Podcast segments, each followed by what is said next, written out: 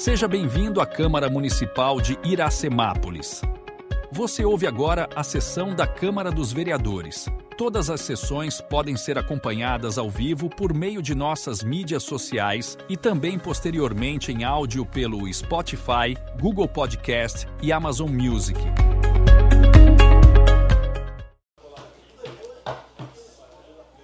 Boa noite, senhores vereadores, funcionários, ouvinte da Rádio Sucesso, público aqui presente.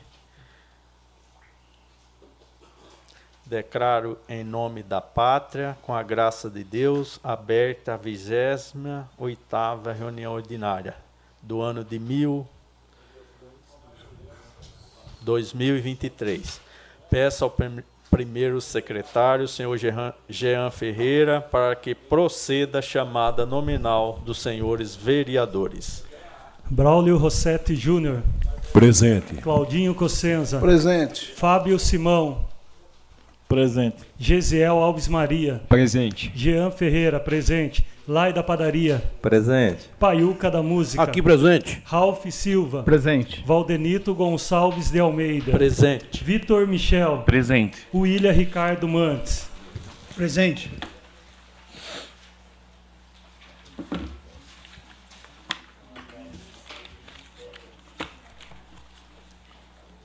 Peço aos vereadores, funcionários que fiquem em pé para que o vice-presidente, vereador William Ricardo Mantes, faça a leitura bíblica.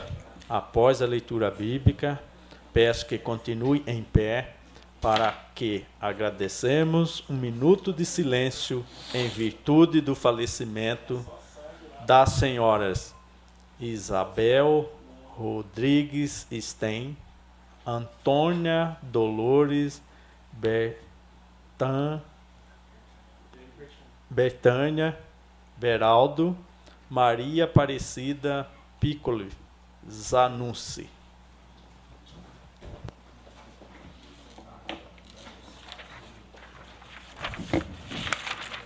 Uma boa noite aos nobres vereadores, ao público aqui presente, aqueles que nos ouvem através das mídias sociais. Deixar aqui também meus sentimentos aí aos familiares daqueles que partiram.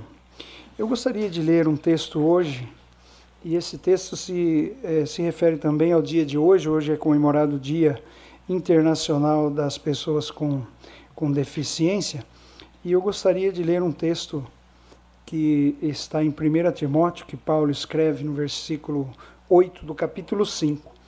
Ele diz assim: Porém, se alguém não tem cuidado dos seus, é principalmente dos da sua família, negou a fé e é pior do que o infiel.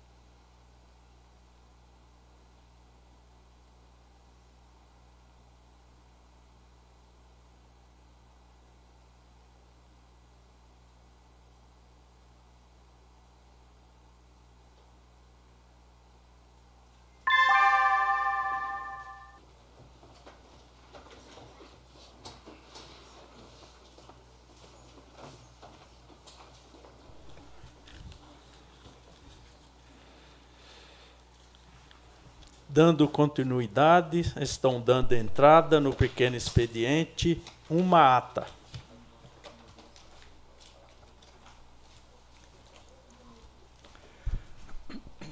Ata da 27ª reunião ordinária da sessão legislativa do ano 2023 da Câmara Municipal de Iracemápolis, realizada no dia 11 de setembro de 2023.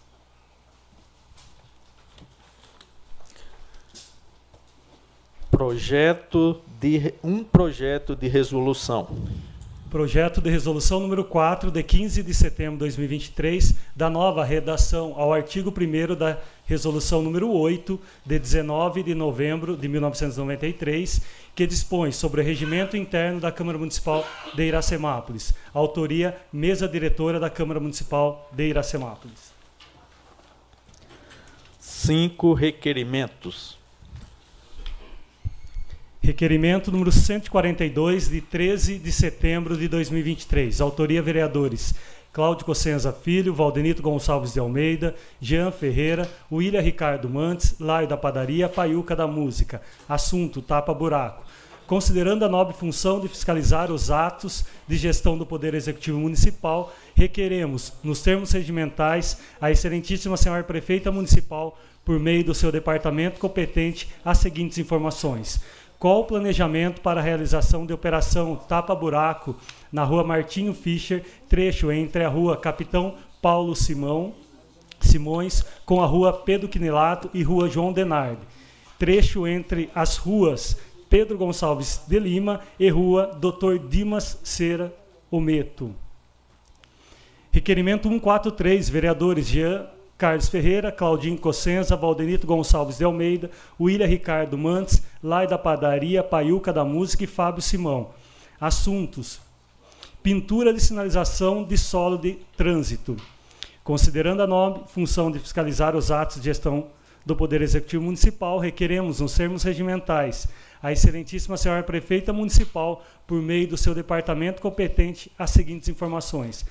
Qual o planejamento para realizar ação de pinturas e sinalização no solo de trânsito, pare, faixas de pedestres, vagas de estacionamento em todo o perímetro urbano de nossa cidade. Requerimento 144, vereador Lai da Padaria, assunto Banco do Povo. Considerando a nova função de fiscalizar os atos de gestão do Poder Executivo Municipal, requeiro, nos termos regimentais, a Excelentíssima Senhora Prefeita Municipal, por meio do seu departamento competente, as seguintes informações. Existem linhas de crédito disponíveis? Caso negativo, por qual motivo as linhas de crédito foram suspensas? Requerimento número 145, de 14 de setembro de 2023. Autoria vereadores Jean Ferreira, Claudinho Cossenza, Valdenito Gonçalves de Almeida, William Ricardo Mantes, Lai da Padaria e Paiuca da Música. Assunto: caminhão de coleta de lixo.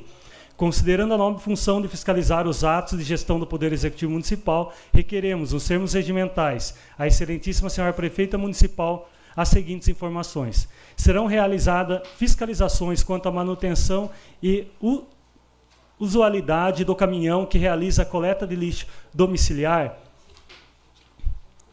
o presente requerimento se faz necessário, tendo em vista sanar dúvida dos vereadores que subscrevem quanto ao assunto em questão, pois, conforme fotos anexas, pode constatar as péssimas condições dos pneus, as quais podem vir a causar acidente e multa para o motorista.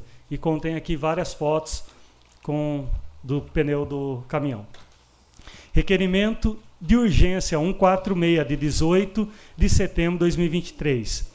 Requeiro, nos termos regimentais e após a aprovação do plenário, que sejam incluídas na pauta da 28ª reunião ordinária, sessão camarária, que será realizada no dia de hoje, 18 de setembro de 2023, em discussão única do projeto de resolução número 4 de 15 de setembro de 2023, que dá nova redação ao artigo 1 da resolução número 8, de 19 de novembro de 1993, que dispõe sobre o regimento interno da Câmara Municipal de Iracemápolis, autoria mesa diretora da Câmara Municipal de Iracemápolis.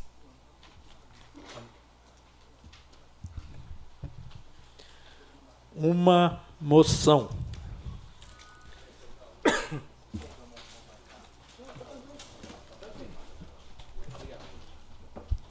Moção número 28, de 14 de setembro de 2023.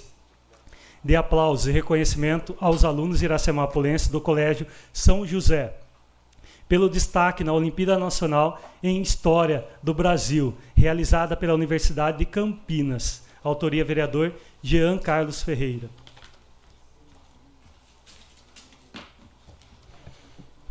Oito indicações.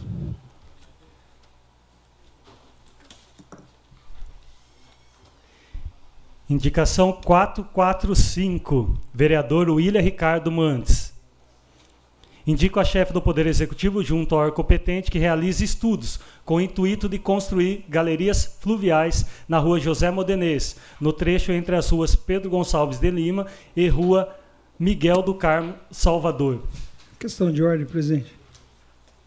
Questão de ordem concedida, vereador William Mantes. Eu fiz esse requerimento é, para situar as pessoas que estão aqui, aqueles que estão nos ouvindo, desde a delegacia até aquela praça que vai ser né, uma futura praça, algum, alguma coisa que a prefeita deseja fazer, ou o prefeito ou o executivo deseja fazer lá na frente, perto da academia, Filadélfia, igreja de Filadélfia, ali toda a água de chuva, ela de todas as ruas ali, Fortunata, todas aquelas ruas, ela segue pela rua José Modenês e ela desce pela rua Miguel do Carmo Salvador.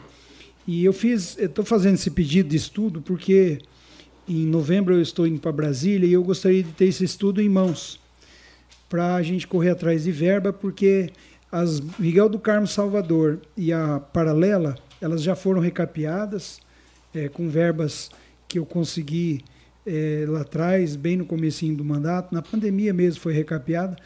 Agora, se a gente não não conseguir fazer essas galerias, futuramente vai ter que recapear de novo, porque, se eu não me engano, já é a segunda vez que faz esse, esse trabalho de recapeamento. Então, a gente precisa urgentemente fazer isso e eu peço encarecidamente que o executivo eh, faça estudo para nós, porque se levar estudo, levar projeto, verba, a gente consegue. Muito obrigado. Vereador William, antes de prosseguir, só para ajudar aí na sua explanação, é, aquela, é naquela área verde, em frente ali à Academia Ato, antigo prédio da CIAI ali, onde fazia a festa da CIAI. E é ali, graças a Deus, que é, é aquela área verde, quando chove forte, a água espalha por toda aquela área. Presidente, eu esqueci de me dizer. Aí lá embaixo, aí a água não vence na boca de lobo lá, e quando chove muito, os carros param ali. Então, a, a minha ideia é fazer com que essas galerias passem por baixo e elas liguem por baixo também ali na avenida. Então, vai acabar aquele alagamento ali. Ah, uma das ideias é essa e outra para futuramente, se, imagine, se aquilo lá tiver a praça pronta ou alguma coisa pronta ali. Você pode ver que a água ela é tanta que ela passa por cima da calçada, ela entra praça dentro. Então, isso vai evitar transtornos futuros ali. Muito obrigado. E se não tem aquela área, né, William, a, a, toda aquela água ia invadir todas aquelas casas do outro lado da rua. Essa é a sorte que ela espalha ali na área verde. Então, é um projeto muito importante né, para a cidade e realmente hoje para se conseguir tem que ter projetos, né? Então está no caminho certo e está de parabéns aí o vice-presidente, o vereador William Ricardo Mantes. Dando continuidade, coloco em. Não, ainda não, não acabei. Não, tem aí. Por Pode favor, Jean. Indicação 446, autoria vereadores Paiuca da Música e Lai da Padaria. Indicamos a chefe do Poder Executivo, junto ao órgão competente, que amplie os pontos no transporte sanitário feito pela empresa terceirizada para atender os seguintes locais. E os vereadores colocam aqui, destacam 16 pontos para passar. Indicação 447, autoria vereadores Lai da Padaria, Claudinho Cossenza, Paiuca da Música, Jean Ferreira, Valdenito Gonçalves de Almeida e William Ricardo Mantes. Indicamos a chefe do Poder Executivo, junto ao órgão competente, que realize serviço de tapa-buraco na seguinte localização: Avenida Benedito Franco de Campo, sentido bairro Centro. Indicação 448, autoria vereador Paiuca da Música e Fábio Simão. Indicamos a chefe do Poder Executivo, junto ao órgão competente, que realize as seguintes ações: instalação com nome da Praça Valde... Valdeir dos Santos, na área da Areninha, pintura do nome Ginásio Municipal de Esporte Antônio Jurandir Fabrício, reinstalação da placas com dizer do Salmo 33.12 na Avenida Pedro Cossenza, próximo à Avenida Pedro Cossenza. Indicação 449, autoria vereador Paiuca da Música indico a chefe do Poder Executivo, junto ao órgão competente, que realize instalações de um bicicletário próximo à entrada do Centro Lazer João Denardi. Indicação 450, autoria vereadores Ralph Silva, Vitor Michel e Braulio Rossetti Júnior. Indicamos a chefe do Poder Executivo, junto ao órgão competente, que estude a possibilidade de doação das roupas arrecadadas na campanha do, do agasalho para as vítimas do ciclone, no, o qual passou na região sul do nosso país. Indicação 451. Autoria vereadores: Lai da Padaria, Claudinho Cossenza, Paiuca da Música, Jean Ferreira, Valdenito Gonçalves de Almeida e William Ricardo Mantes. Indicamos a chefe do Poder Executivo, junto ao órgão competente, que interceda junto à Eletro com o intuito de realizar manutenção na iluminação pública nos seguintes locais: Rua Emerindo Candian, 275, e Santo Rossetti, do, número 28. Indicação 452, autoria vereador Lai da Padaria. Indico a chefe do Poder Executivo, junto ao órgão competente, que disponibilize container para descarte de lixo nas, na, na proximidade da rua Lea Filomena Dário Dias, próximo ao número 180. Dando continuidade, correspondência do Executivo.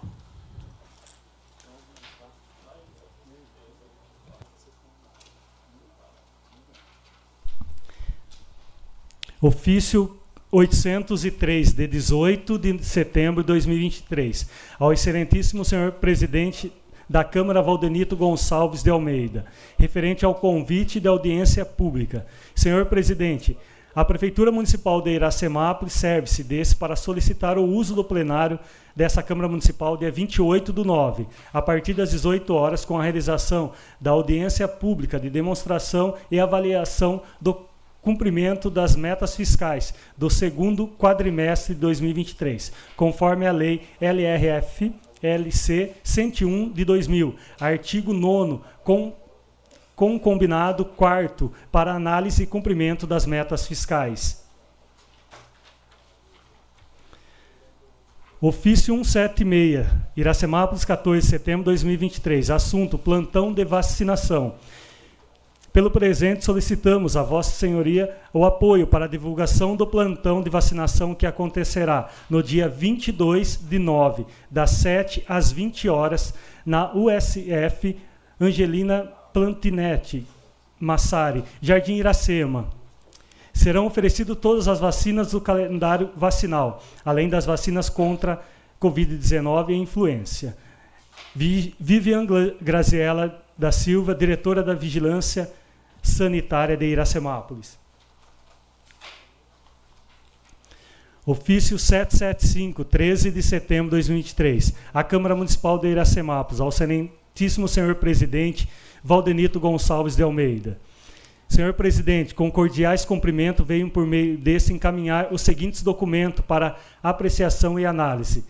RREO, referente ao quarto bimestre de 2023 RGF referente ao segundo bimestre de 2023. Sem mais para o momento, subscrevo extremo elevado respeito e consideração, excelentíssima senhora prefeita municipal Nelita Michel. Ofício 32, 18 de setembro de 2023. Assunto: esclarecimento de ações em imóveis. Prezados senhores, pelo presente informamos a a Vossa Excelência que a Vigilância Sanitária do município vem realizando ações de limpeza e manutenção, manutenções necessárias em imóveis, com o intuito de proteger e resguardar a saúde dos moradores, da vizinhança e da coletividade. Ressaltamos que não atendimento a notificações administrativas pode acarretar sanções, multas aos proprietários ou possuidores dos imóveis. Atenciosamente, Vivian Graziella da Silva, diretora da Vigilância Sanitária de Iracemápolis. Antes de nós prosseguirmos, queria comentar um pouco esse comunicado da Vivian. É... Agora, uma semana atrás, teve uma ação desse tipo aí, na casa de uma pessoa e foi tirado aí diversos caminhão de papelão, de tudo que vocês possam imaginar. Então existem algumas pessoas na nossa cidade que tá que tem esse hábito de tudo que achar na rua leva para dentro de casa e começa a acumular. E aí as consequências ficam para os vizinhos, porque aí começa a aparecer os ratos, as baratas, os escorpiões. E geralmente, quando a vigilância sanitária vai, está aqui hoje o corpo de bombeiro que vai junto, vai junto a guarda, vai junto o pessoal da civil. É, leva muita gente junto para fazer essa ação. Então é uma ação muito trabalhosa, dá muito trabalho. E realmente ela precisa ser feita. Porque senão aí a, a pessoa que já está acostumada com aquilo nem sente, nem tem noção. Mas os vizinhos que, tem, que sofrem e que convive aí com esse problema do lado da sua casa. Então realmente ela só acontece mediante a mandato, a, a, a mandato né? que aí é todas as autoridades juntas possam ir lá no local indicado e fazer aí a remoção desses serviços aí na nossa cidade. Dando sequência aqui, coloco em votação o pedido de uso do plenário para realização da audiência pública pela equipe contábil da Prefeitura no dia 28 de setembro, às 18 horas. Coloco o pedido em votação. Sentados aprovam. Em pé rejeita. Aprovado por todos presentes. Coloco em discussão também a ata da 26ª reunião ordinária realizada em 1 de setembro do ano de 2023. Coloco a ata em votação. Sentados aprovam. Em pé rejeito. Aprovado por todos presentes.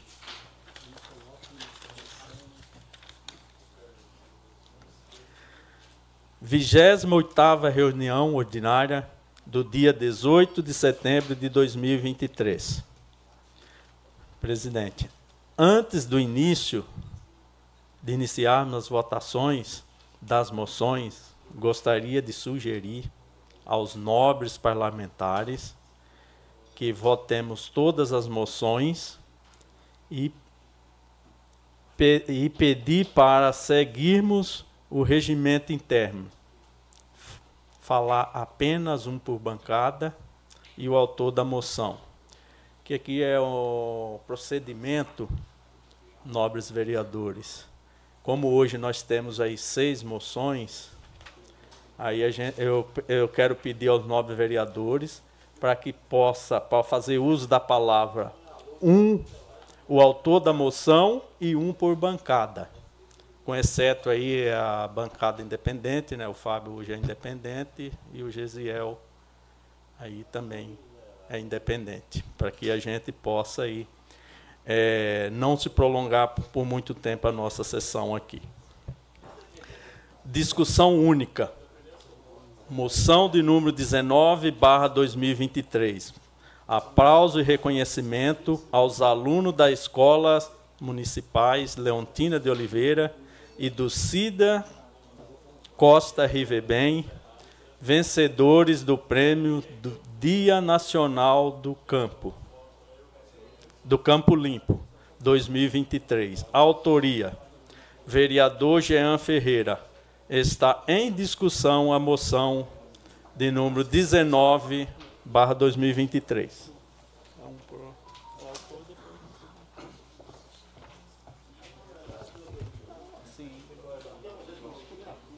O presidente não. Val, anunciar, eu? O senhor não anuncia. Com a palavra o vereador Jean Ferreira. Boa noite, nobres vereadores, público aqui presente, funcionários, internautas e ouvintes da 106.3 Sucesso FM. Eu começo pedindo desculpa, na verdade estou com uma placa aqui na boca, que eu fiz uma cirurgia recentemente e acho que deu ruim recentemente, então tem que usar aqui. É, eu não vou dialogar muito, até porque temos aqui em pauta seis moções. mas eu gostaria aqui de, de parabenizar os alunos da escola do CIDIA, o Miguel, que aqui está presente, já esteve essa semana aqui, né, Miguel? Acho que na, na quinta-feira, junto com a escola do CIDIA, é, falando, apresentando o projeto Vem para Cama, que foi um projeto que nós iniciamos em 2021, que é trazer os alunos entender um pouquinho como funciona o legislativo, o executivo, e o qual a gente foi sabatinado aqui, né, presidente? Pelos alunos, fizeram inúmeras questões, inúmeras perguntas, e é importante essa, essa aproximação. Gostaria de parabenizar também a aluna, a aluna Aline, do quinto ano, que aqui está. Tá, Aline está aí? Não está? Então está só o Miguel aqui. O Miguel, fique em pé para que todos vejam você aí. É importante, na verdade, esses alunos representar a nossa cidade e ganhar destaque. Claro que o que sempre é importante também, todos que participaram têm aqui a nossa gratidão, a nossa consideração. Gostaria de parabenizar a escola do Cídia, a escola Leontina, as professoras que aqui estão, a Ticiane, a Madu, que aqui está, a Rosa, que é professora do Miguel também, as duas diretoras que aqui estão. E é importante realmente. E claro, não posso deixar de citar a ex-vereadora que aqui está, né, Silvia? Senão eu levo um puxão de orelha dela. Gente, né? Mas é importante, parabéns pelas escolas, incentivar, e principalmente os pais, por estar aqui. Eu, há um tempo atrás, há uns, uns 12 anos atrás, também estive aqui recebendo uma moção junto com a minha filha também, que foi destaque também. E é importante, por mais que é simples, é uma moção, é o máximo que a Câmara Municipal pode fazer, mas é de muita gratidão, que é, é de muita honra que a gente faz isso, por vocês levarem o nosso nome a, a, toda a região aí. Então, parabéns aos alunos, às professoras, desde servente, merendeiras. Eu acho que faz o, o montante aí é, dar certo, né? E realmente as nossas escolas são referência aqui em toda a região. Parabéns a todos. Eu falo aqui, para ser mais, bre mais breve, em nome da bancada independente, que é o Valdenito, presidente, o Claudinho Cossenzo, o Ilha, o Paiuca e o Alailson. Novamente, parabéns a todos. Está em discussão a moção de número 19, barra 2023, aplauso e reconhecimento aos alunos das, das escolas municipais Leontina de Oliveira, do Cídia Costa Rivebem, vencedoras do prêmio Dia Nacional do Campo Limpo, 2023. É, autoria, vereador Jean Ferreira. Com a palavra, vereador Vitor Michel.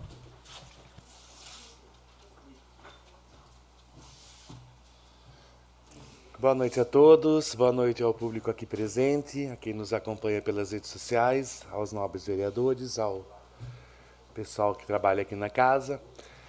Para a gente é sempre um prazer estar falando sobre alunos que ganham, são premiados, né? E a educação da nossa cidade está sendo sempre reconhecida. Mas também é sempre um prazer a gente estar falando sobre os professores que incentivam esses alunos a participarem dessas conquistas e também dos diretores das escolas que incentivam os professores a incentivarem os alunos a participarem dessas conquistas.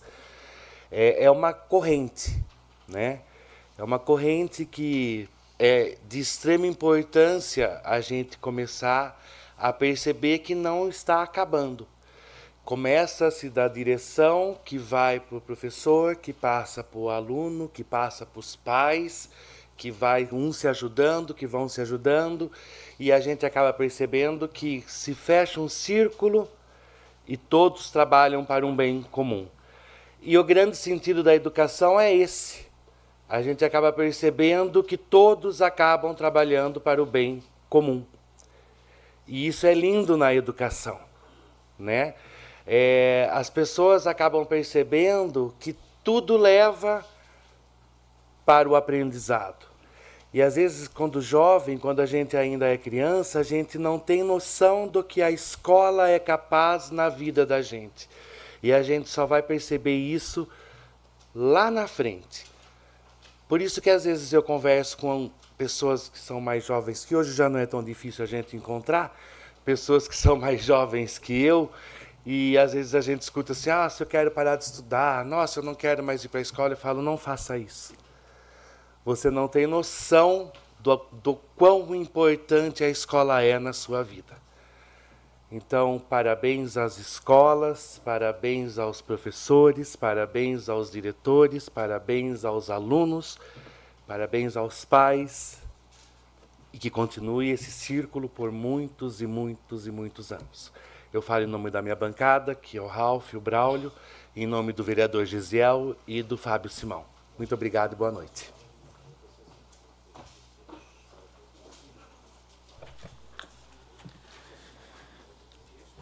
Está em discussão a moção de número 19, barra 2023, aplauso e reconhecimento aos alunos das escolas municipais Leontina de Oliveira e do Cida Costa Rivebem, vencedores de, do prêmio do Dia Nacional do Campo Limpo 2023.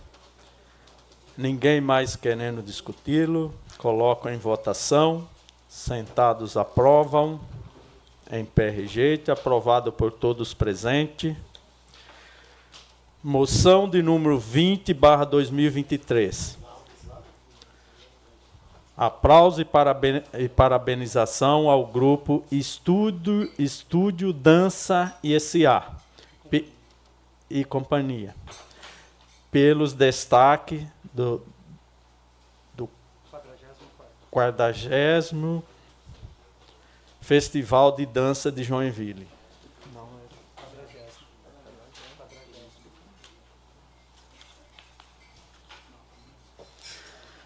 Autoria, vereador Jean Ferreira. Está em discussão a moção.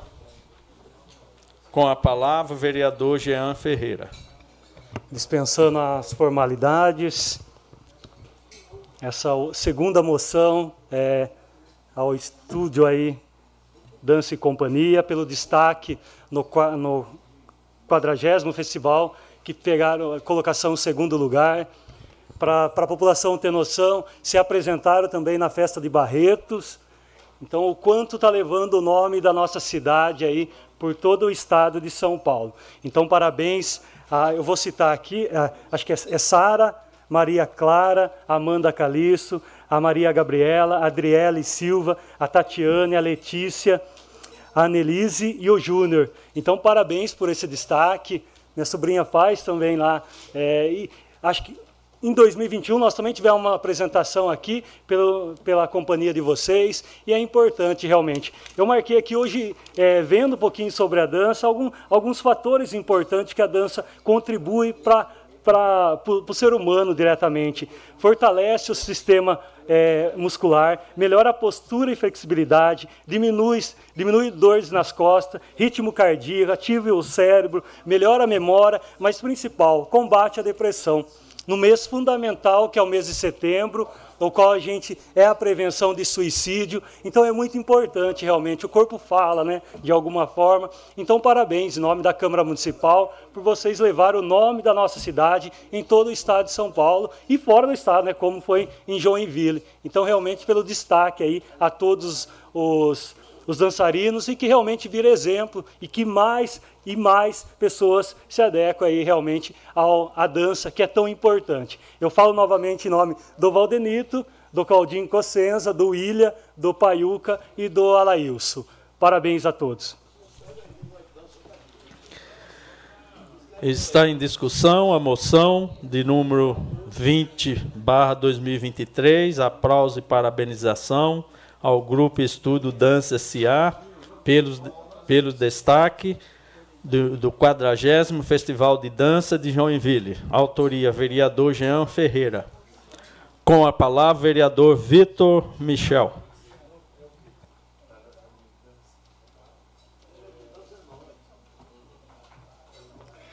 Mais uma vez, boa noite a todos. É, falar da companhia, da Academia de Dança Companhia, para mim é voltar ao meu passado. Eu sei que muita coisa mudou, mas por incrível que pareça, quem olha para mim hoje não imagina que eu já dei aula de dança na Academia Dança Companhia. É, eu dava aula de axé. eu dava aula de axé. Eu acho que eu nem vou falar quanto tempo faz. Para vocês terem uma ideia, a Stefania não era nem casada ainda. Para vocês terem uma ideia. É... A dança é uma coisa louca. Eu acho que a dança, assim como o teatro, é um. Eu costumo falar que é um bichinho que parece que ela vem e dá aquela ferradinha na gente, aquela picadinha na gente, e a gente, quando vê, está imerso num mundo que a gente não consegue mais desligar. Né? A gente passa a respirar todo esse movimento. Né? Eu posso falar porque tem uma menina aqui que eu praticamente vi nascer, né? a Amanda, e hoje essa menina é professora de dança, né, Amanda? E é um orgulho para mim ver Iracemápolis tão bem representada na dança e o crescimento é, da, da dança, do esporte, da educação da nossa cidade tão latente. Eu fico emocionado de ver que a nossa juventude está indo para esse caminho. E eu acho que nos enche de orgulho sabe? Começar a prestar atenção que lado que nossa juventude está procurando. E que eu sei, eu sei, eu não vou ser hipócrita de falar que é uma maioria que está procurando esse caminho, eu sei que não. Mas que bom que nós temos uma pequena parte que está plantando essa semente. Porque a gente sabe que é essa semente que começa a germinar e que os frutos começam a chegar. E o espelho faz com que o reflexo comece a vir mais frutos, né? Então, parabéns academia. É, é um orgulho para mim estar tá vendo vocês aqui hoje sendo recebendo essa pequena homenagem, mas é, eu falei para Nelise esses tempos atrás que ela me fez chorar numa apresentação de dança dela tudo por conta de uma música que eu não posso ouvir de jeito nenhum, e ela vem e coloca exatamente essa música. é. Então, parabéns, tá? E que vocês continuem levando essa emoção que a gente sente quando vê vocês se apresentarem pelo Brasil afora aí, quiçá pelo mundo. Vitor, me permite uma parte só Sim. que eu esqueci de citar. É só aqui na moção consta também que a Maria Gabriela, na verdade, começou através do SEAC. Então, quanto é importante também o poder público é, incentivar cada vez mais. Ela começou aos seis anos e depois despertou aí o interesse e a paixão pela dança. Então, parabéns. É... Só posso pedir é. uma coisinha rapidinho? Eu gostaria que, do mesmo jeito que o, o vereador Jean pediu para o aluno se levantar, eu gostaria que vocês se levantassem também para as pessoas saberem quem são vocês. Por favor. Esse é o pessoal da Academia de Dança aqui de Iracemápolis, tá? Que é o destaque do Brasil hoje da Academia de Dança. Muito obrigado, tá? Ah, é, e a, nós temos um pai coruja aqui, que a Bia faz é, dança com vocês lá, né? Balé com vocês. Muito obrigado, viu, gente? Desculpa, eu falo em nome da minha bancada, que é o Ralph, o Braulio, e também em nome do vereador Fábio Simão e do Gesiel.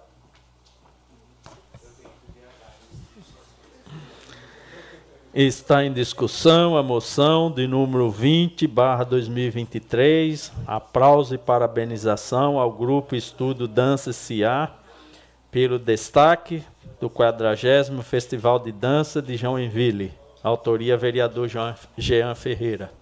Ninguém mais querendo discuti-lo, coloco em votação. Sentados aprovam. Em pé rejeitam. Aprovado por todos presentes.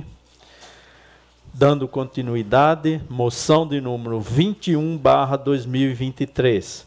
Aplauso e reconhecimento aos atletas iracemapolense, campeão estaduais de karatê. Autoria, mais uma vez, o vereador Jean Ferreira. Está em discussão. Com a palavra, o vereador Jean Ferreira. Hoje o povo vai enjoar do Jean Ferreira, então. Vem aqui novamente, eu acho que cada para a gente ver quanto é importante a escola com a redação, o desenho, a dança e agora o esporte.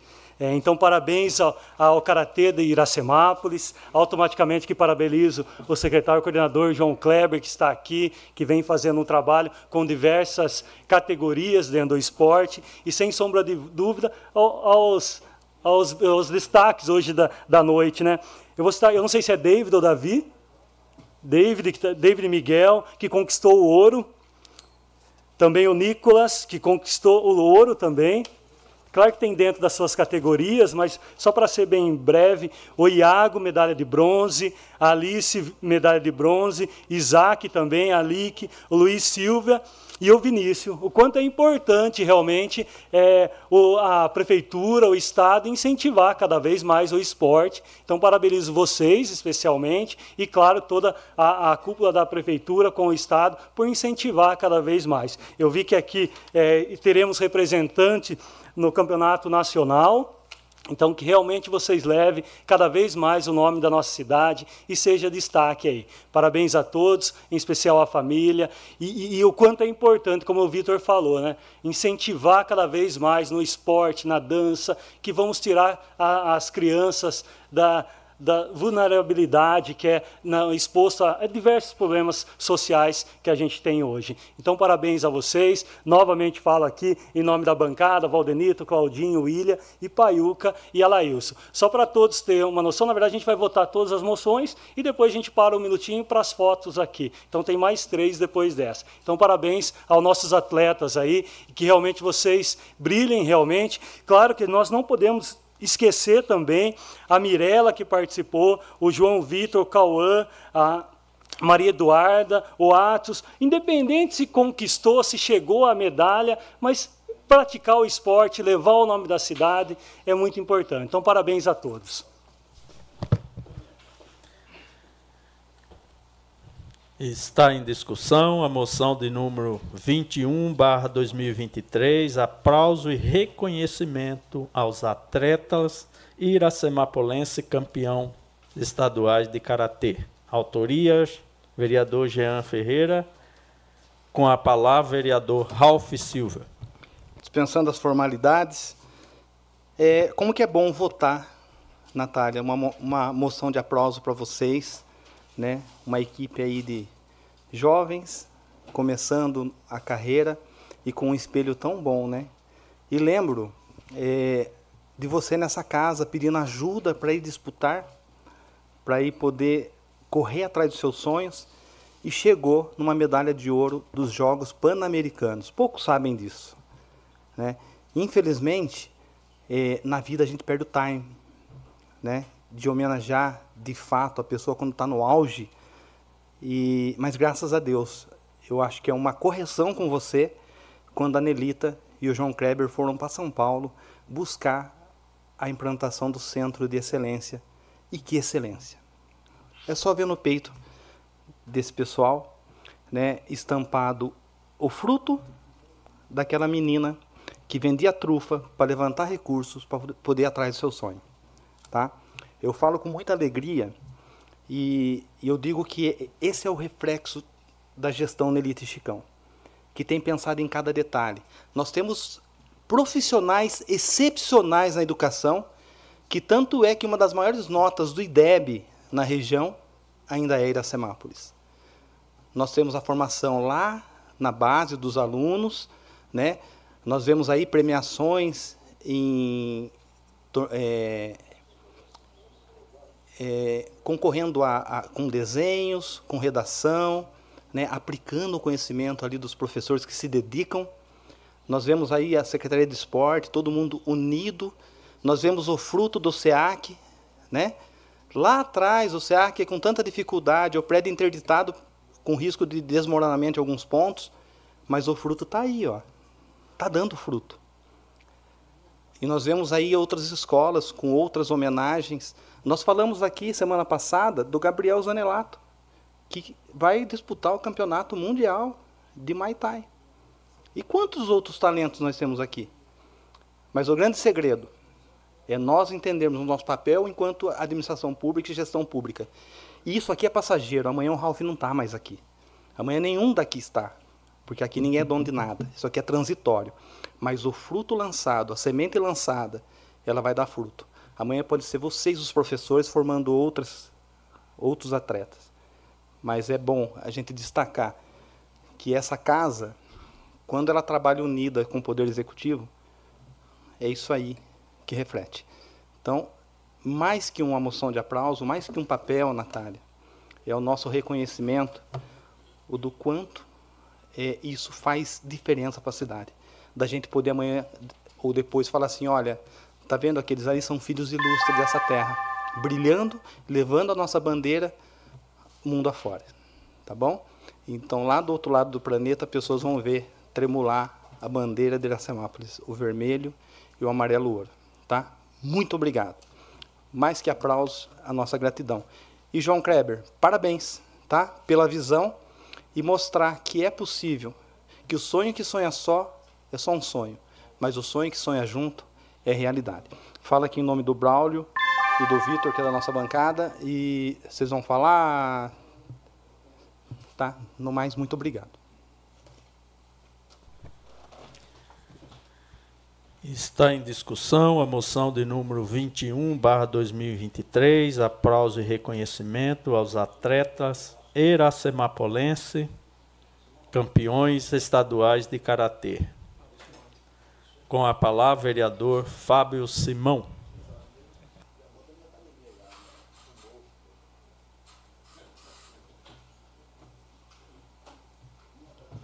Senhor presidente, boa noite, boa noite aos vereadores, a todo o público aqui presente. É, primeiramente, eu gostaria só de justificar uma questão. A gente não fala uma moção, deixa de falar. É, eu procuro falar geralmente pelo aquele tema que eu domino mais, né? E os vereadores já vi aqui, já falam em nome da bancada, tem essa descrição aqui que nos dá esse, essa prerrogativa. Gostaria de falar nessa do, do, do esporte, do karatê, por ser um, é uma bandeira minha, defender sempre o esporte. Gostaria primeiramente de parabenizar o João Kleber, que está ali presente, em nome do, do Poder Executivo. Parabenizar a professora Natália também, que está aqui presente, em nome aí do Karatê. É uma pessoa da nossa cidade, como o Ralph já falou toda a história dela. Gostaria também de parabenizar um pai que está ali, o Jefferson, que é meu amigo pessoal. Vou só falar dele e em nome dele falar dos outros também, porque eu conheço o Jefferson, eu vi o filho dele nascer praticamente, né, Jefferson? E agora já é campeão, né? O Davi já é campeão. Parabéns, Davi, que Deus abençoe a sua vida. Parabéns todos os outros também. Que é só a primeira medalha, viu, Davi? Os demais aí. É só a primeira, vai vir muitas aí. O que depender do, do Poder Legislativo, tenho certeza vocês vão estar bem amparados. Muito obrigado. Está em discussão a moção de número 21, barra 2023, aplauso e reconhecimento aos atletas iracemapolense, campeão estaduais de Karatê. Ninguém mais querendo... Com a palavra, vereador Gesiel Alves Maria.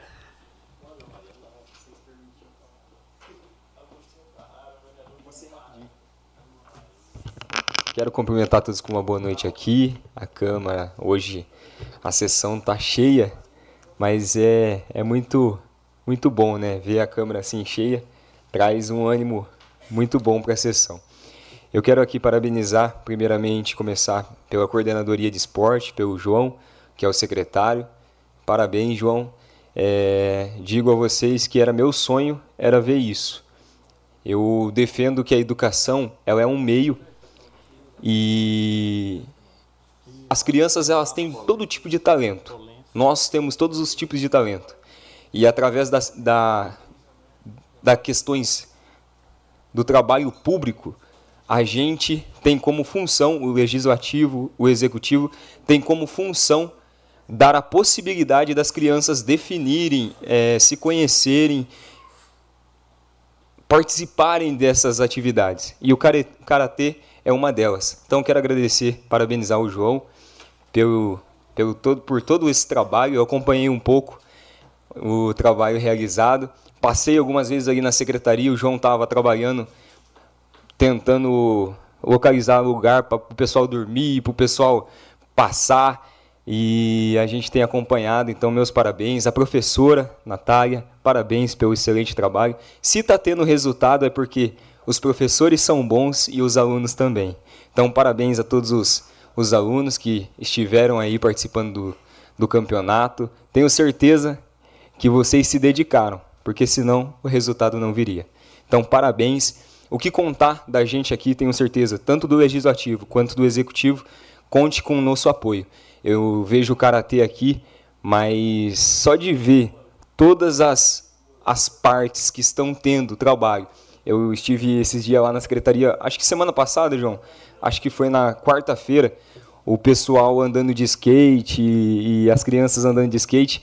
Então daqui saem muitos talentos, né? E às vezes a gente vai para a escola e a gente está acostumado com matemática, português, mas aqui, ó, a gente tem um grupo de dança que tem pessoas ali que tem, gostam disso. Então, cada um de nós temos um talento. E nós, como poder público, eu acredito que a nossa função é dar a oportunidade das crianças, dos jovens, do, de todos vocês ter isso daí, é, poder ter o contato com isso daí. Então, eu quero agradecer a todos que desenvolveram esse trabalho, que participaram desse trabalho, e aos pais também, porque se os pais não derem o incentivo e o apoio, vocês também às vezes podem ficar desmotivados. Mas eu quero parabenizar novamente a todos que estão aqui hoje, é, sem exceção. Quero agradecer também à prefeita Nerita e também a toda a coordenadoria. Viu?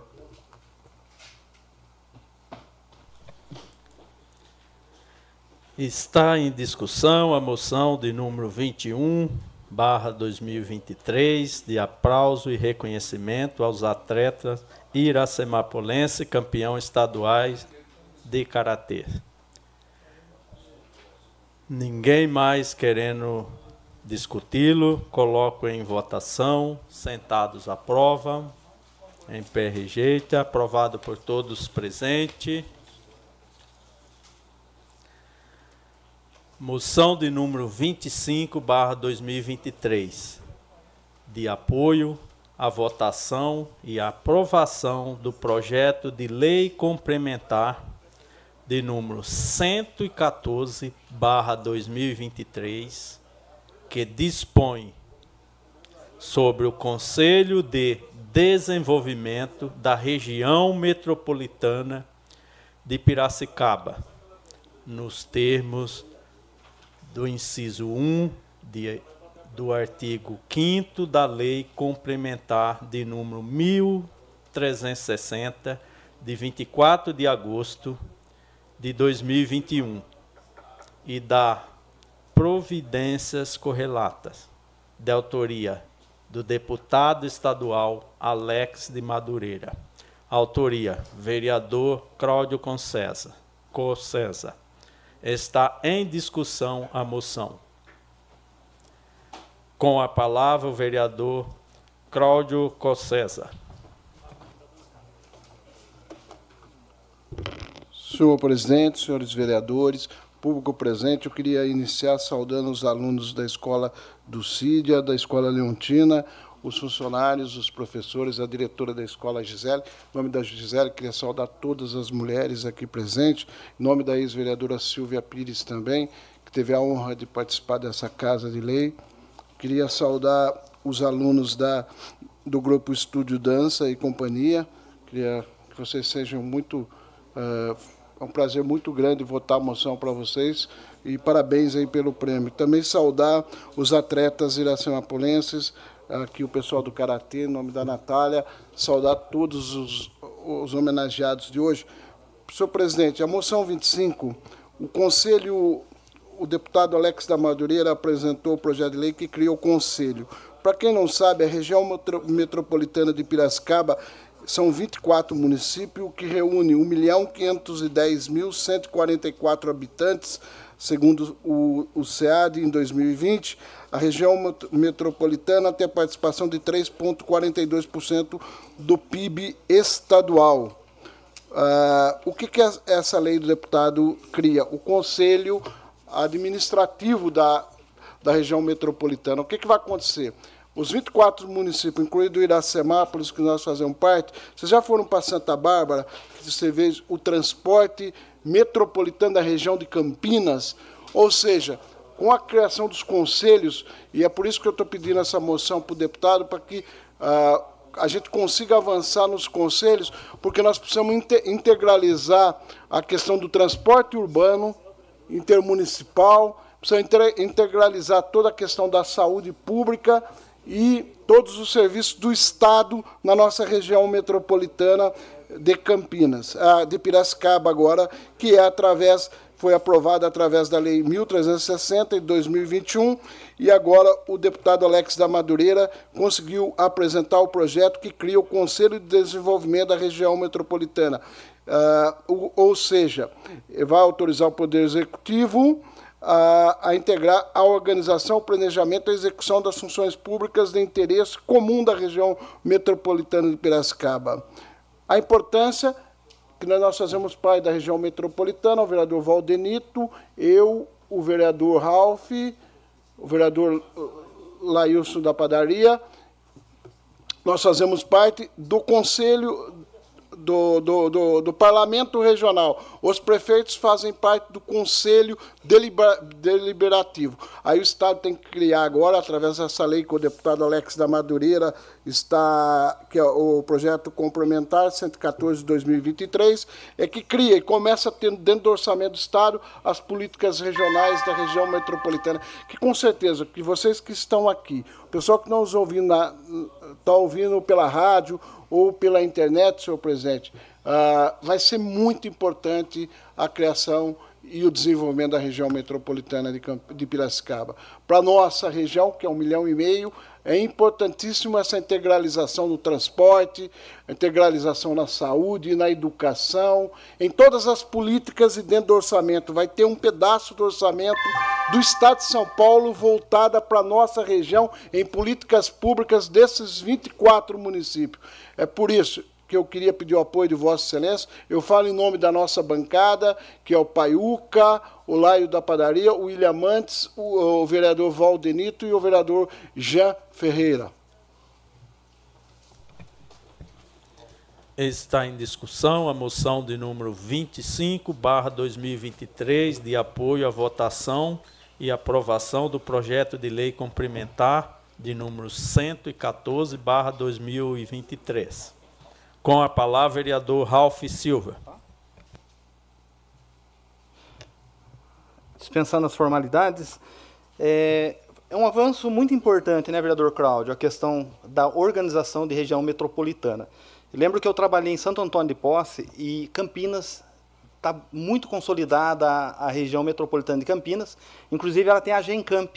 A Gencamp é o que é, gere o recurso da região, que está dentro do orçamento do Estado, e a partir daí os municípios recebem de forma equânime, de forma é, bem dividida, os recursos no município. Lembro lá que você ia é, é, até Engenheiro Coelho, ela tem uma sorte, né? porque ela está dentro da região metropolitana nossa e de Campinas. Ela faz parte das duas regiões. E você chegava lá, vereador Cláudio, a guarda municipal lá anda de Hilux, cabine dupla. E aí a região metropolitana faz a compra dos equipamentos e distribui de forma igual, proporcionalmente aos municípios. Então Campinas recebia tipo cinco, seis viaturas, Santo Antônio de Posse uma, Jaguariúna, que é um pouco maior, duas. E isso vai acontecer aqui na região nossa.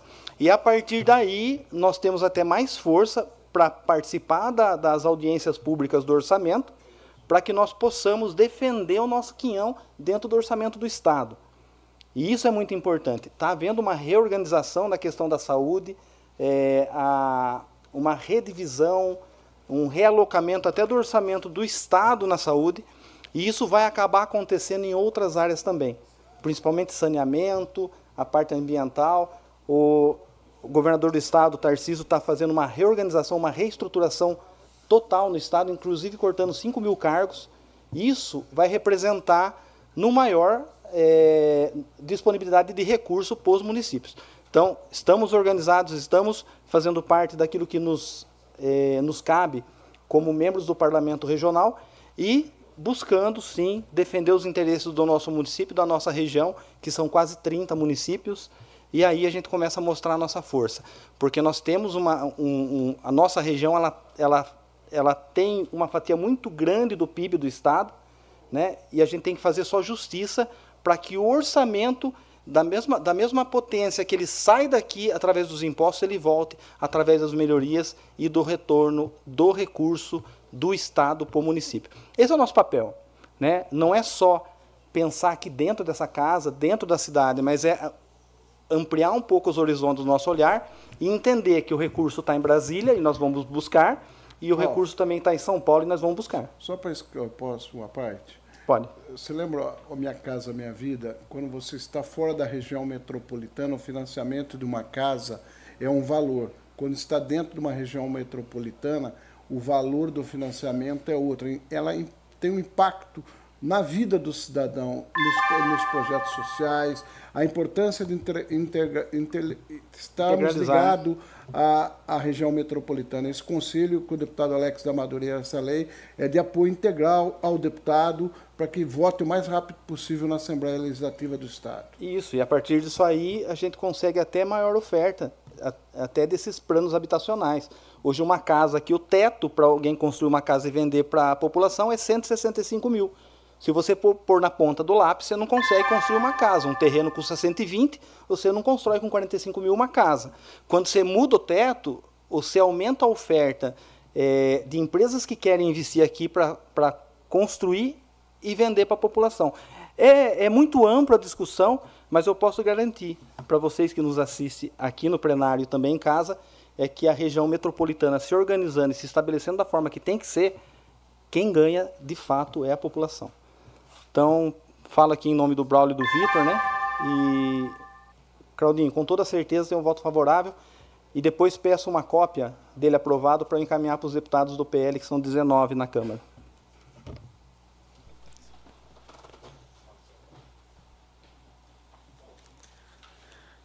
Está em discussão a moção de número 25, barra 2023, de apoio à votação e aprovação do projeto de lei complementar de número 114, barra 2023, a qual dispõe sobre o Conselho de Desenvolvimento da Região Metropolitana de Piracicaba, nos termos do inciso 1 do artigo 5 da Lei Complementar de número 1360, de 24 de agosto de 2021, da, e da providências correlata de autoria do deputado estadual Alex de Madureira.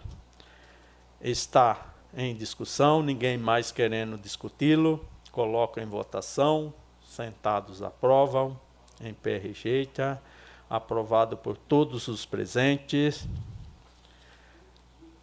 Continuando aqui, agora a moção de número 26, barra 2023, de aplauso e parabenização aos bombeiros pelo êxito na ocorrência envolvendo uma criança engasgada no dia 3 de setembro em nosso município. Autoria: Ralph Silva. Está em discussão a moção. Com a palavra, o vereador Ralph Silva.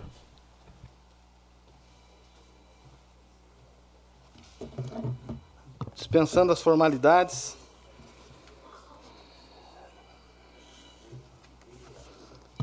É, bem na semana que nós votamos aqui nessa casa a Lei Lucas, que é uma lei que, que obriga as escolas a levarem o, a formação de primeiros socorros para engasgos na escola.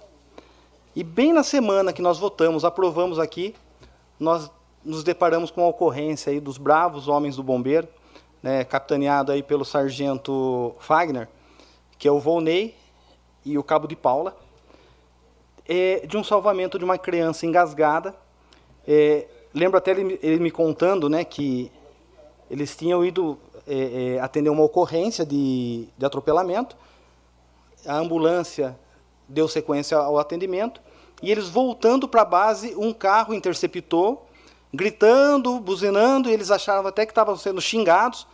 Quando o motorista, acho que era o Volney, que estava no volante, ele viu uma criança desfalecida no colo do passageiro. Uma criança de dois aninhos e com engasgo já sem respiração, toda largada, e eles começaram o procedimento é, padrão de reanimar a criança. Nisso, colocaram na, na, na viatura e correram para o pronto-socorro, e no trajeto a criança desengasgou, vomitando, né? mas liberou as vias aéreas. E aí, bem na semana que nós voltamos à Lei Lucas aqui, e que eu tenho falado que a Lei Lucas não foi uma lei que eu coloquei porque eu ouvi dizer e foi aprovado, lei federal, estadual, eu achei bonitinho. Mas quando a minha filha nasceu, ela estava na UTI pediátrica da Santa Casa, é, eu acabei encontrando os pais do Lucas e, e ali, conversando com eles, eles explicando o que aconteceu. Uma criança que se engasgou com, com um pedaço de cachorro quente e os professores não estavam preparados para entender e fazer as manobras necessárias. A criança é, teve que esperar o SAMU chegar e, quando foi entubar a criança, empurrou um pedaço de salsicha que estava na traqueia dela, levando para o pulmão e bronco aspirando. E aí acarretou na morte cerebral do menino, menino de 9, 10 anos. Então, é, quando eu vejo que nós, aqui enquanto vereador, nos colocamos numa posição de levar algo de forma antecipada para as escolas para salvar a vida. E nós vemos na prática acontecer o que aconteceu, e não é a primeira vez que o Bombeiros da nossa cidade é, atende esse tipo de ocorrência. E na sexta-feira, chamado lá, foi o, o sargento Fagner, que foi até a casa, a residência da pessoa que mora perto do bombeiro, uma criança de sete meses engasgada. Mas a mãe tinha feito o procedimento e ela conseguiu desengasgar e o sargento só deu a, a, o atendimento ali junto com a mãe. Então, o que eu quero dizer é que aqui, mais do que nós virmos aqui de segunda-feira bater o cartão, é nós entendermos qual o nosso papel na sociedade. Seja aqui votando as emendas impositivas, endereçando o recurso público para determinada área, mas também entender que nós podemos é, fazer, é, propor leis que elas, elas possam impactar de forma positiva e direta a vida das pessoas. E eu tenho certeza que a Lei Lucas é uma delas. A, a lei que nós fizemos de combate e prevenção do diabetes infantil nas escolas, que é uma lei de minha autoria, ela vem dando resultados também na escola. Então, só para deixar aqui, viu, De Paula, Volney, Sargento Fagner, é um simples pedaço de papel que nós estamos entregando para todos vocês, mas isso aqui tem um valor tão grande na vida de alguém, na vida de um pai que está vendo o filho se enveredar por esporte, na dança, na educação e também aquelas pessoas que teve seus filhos salvos, tá? Então aqui pode ter certeza que mais que letras impressas no papel, tem a nossa eterna gratidão a vocês, tá? Então peço aí o voto favorável de, de vossas excelências. Falo aqui em nome do Braulio, do Vitor. Então, é, muito obrigado. Está em discussão a moção de número 26, barra 2023, de aplauso e parabenização ao bombeiro pelo êxito na ocorrência envolvendo uma criança engasgada no dia 3 de setembro em nosso município. Está com a palavra o vereador Gesiel Alves Maria. Dispensando as formalidades, quero aqui parabenizar os bombeiros por este esta ocorrência uma vez é, me pararam e falaram assim que por que, que faz moção de aplauso, por que que, que para quê, né? E, e eu parei para dar uma, uma olhada e falei assim, a gente dá foco com tanto foco, tanta atenção para tanta coisa ruim, mas a gente precisa começar a olhar as coisas boas da nossa vida. Então, essa moção é mais do que bem-vinda e agradeço pelo trabalho aos bombeiros, parabéns por fazerem esse excelente trabalho. Tenho certeza que a família ela ficou ali aliviada e é graças ao trabalho de vocês. Então, contem com o meu apoio. Falo aqui em nome do Fábio Simão também.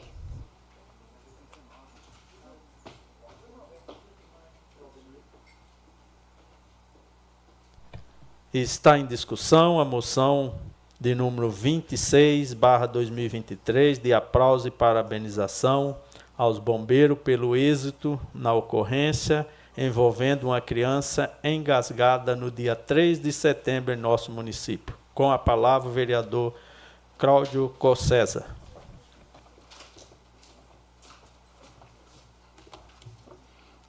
senhor, senhores vereadores, pessoal que nos acompanha pela internet, pela Rádio Sucesso, ao pessoal que se encontra aqui na Câmara Municipal.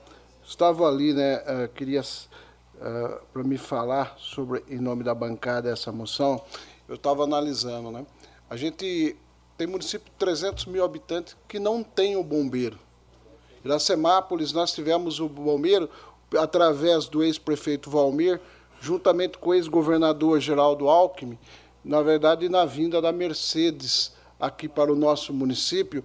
E depois, na gestão do Fábio Zuz, a Silvia Pires estava tá aqui, nós votamos o local, a doação ao Estado, e o Estado mandou recursos para construir o prédio dos bombeiros e toda a, a estrutura. Votamos as leis orçamentárias, votamos para dar todo o apoio, tanto à Polícia Militar quanto ao Corpo de Bombeiros, Sargento Fagner uh, e de Paula, que compõem a, a no, o nosso uh, glorioso uh, bombeiro, e o Vonei, que é cedido pelo município e toda a estrutura do município. Todos os anos a gente vota na LDO e vota na lei orçamentária recursos para mantermos órgãos do Estado no município. Queria saudar, porque o bombeiro é uma referência em serviços prestados à comunidade é um dos mais bem avaliados uh, no Brasil e acredito que até no mundo, né? Porque quando a gente vê as cenas que a gente viu há poucos dias atrás aqui no Rio Grande do Sul, uh, vimos Marro no Marrocos e na Líbia, a gente sempre pensa no corpo de bombeiro, nas pessoas que ajudam e fazem uh, todo o trabalho que é feito. Então, em nome do, do Sargento Fagner, do de Paula e do Vonei, Ralph, em seu nome também, Ralph, parabéns pela moção. É um pouquinho do que nós estamos agradecendo vocês por, por tudo que vocês fazem aqui para o nosso município.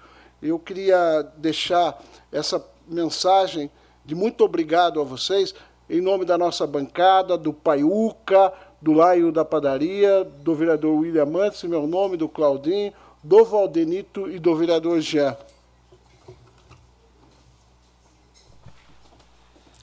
Está em discussão a moção de número 26, barra 2023, de aplauso e parabenização aos bombeiros pelo êxito na ocorrência envolvendo uma criança engasgada, no dia 3 de setembro, em nosso município.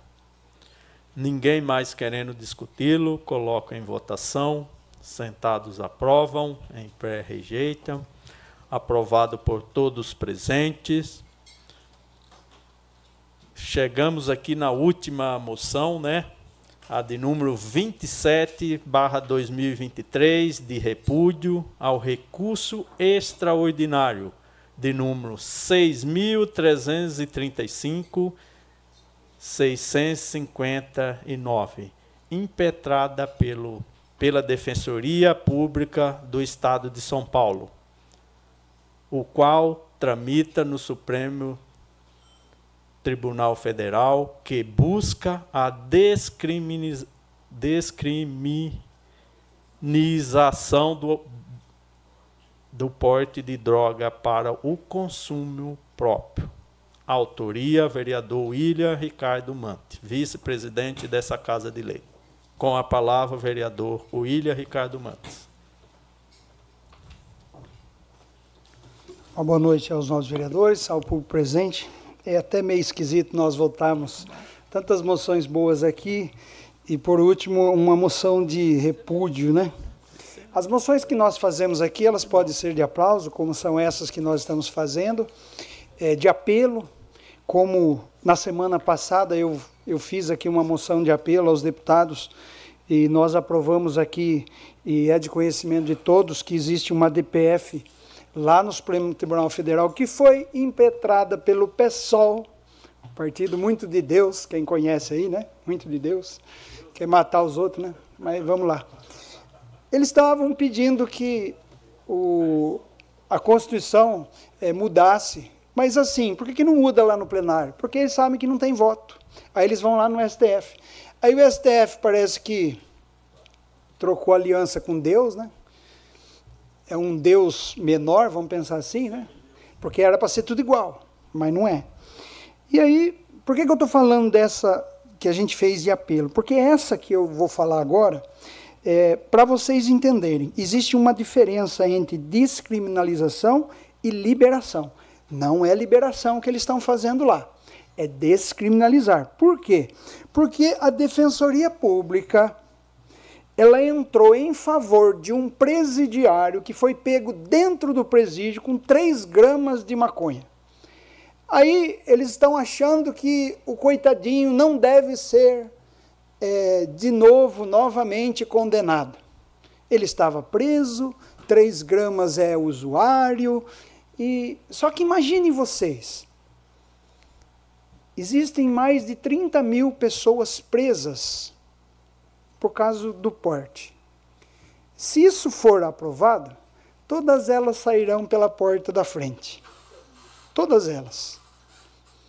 Então, é um apelo que nós vamos fazer, aliás, é um repúdio que nós vamos fazer aqui, porque não é possível que a Defensoria Pública ela devia de defender o cidadão de bem, aqueles que trabalham, a sociedade, os pais, as mães. Eu, como pastor, é, a gente atende mães desesperadas.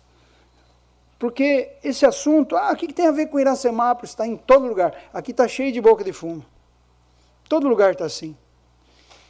Então, assim, é, se isso acontecer, né, como está para acontecer, essas 30 mil pessoas, elas estão descritas, foi feita uma pesquisa, porque o senhor Alexandre de Moraes disse que ele queria fazer até 60 gramas, mas na verdade ele queria até 100. Se for 100, aumenta de 30 para 50 mil pessoas presas que poderiam sair da cadeia.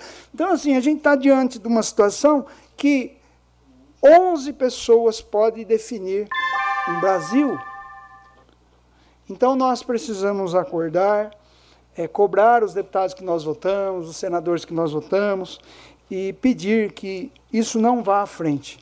E eu sei que já se movimentaram, a Câmara e o Senado é, está é, concomitantemente a esse, a esse recurso extraordinário, é, já a lei no Senado para que de fato proíba, né? Porque assim, vamos supor que descriminaliza, ah, pode 50 gramas, mas não pode vender. Não pode vender. Então, como que a pessoa compra? Ela, a partir do momento que compra, vira legal, né? Aí só Deus sabe o que vai acontecer nas famílias brasileiras. Então, eu peço que cada vereador sinta vontade, né, para aprovar, rejeitar, né, ou ou se abster dessa votação, mas é importante que Iracemápolis se posicione e diga: nós não queremos que isso aconteça. Muito obrigado a todos e quero agradecer a todos que estiveram aqui desde a primeira moção até essa última e vocês merecem. Perdão, esqueci. Falando aqui em nome da bancada, né, o Jean, o Valdenito, o Claudinho, o Paiuca e o Alejo. Está em discussão a moção de número 27, barra 2023, de repúdio ao recurso extraordinário de número 635.659, impetrado pela Defensoria Pública do Estado de São Paulo, o qual tramita no Supremo Tribunal Federal, que busca descriminalização de parte das drogas para o consumo próprio. Autoria, vereador William Ricardo Mantes. Ninguém querendo discuti-lo, coloco em votação. Sentados aprovam. Em pé rejeite, aprovado por todos os presentes. Queria aqui fazer uma questão de ordem, agora já que terminamos a votação das moções, é, antes a gente parar, pedir aqui é, uma, uma, parada de 20 minutos, queria propor a todos aqui que das seis moções que foram votadas, abrir aqui a, o, o tempo de três minutos para cada moção, um representante, se quiser fazer uso da palavra, terá três minutos para fazer uso aqui no plenário.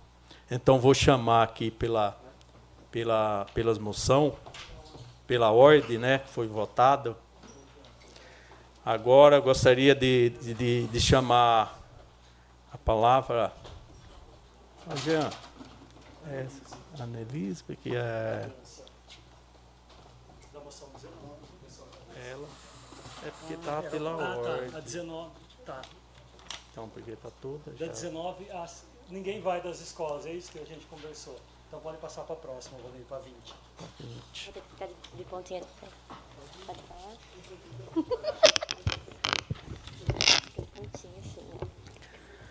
Moção de número 20, Grupo Estúdio Dança SA, pelo destaque de número do 40 Festival de Dança de Joinville.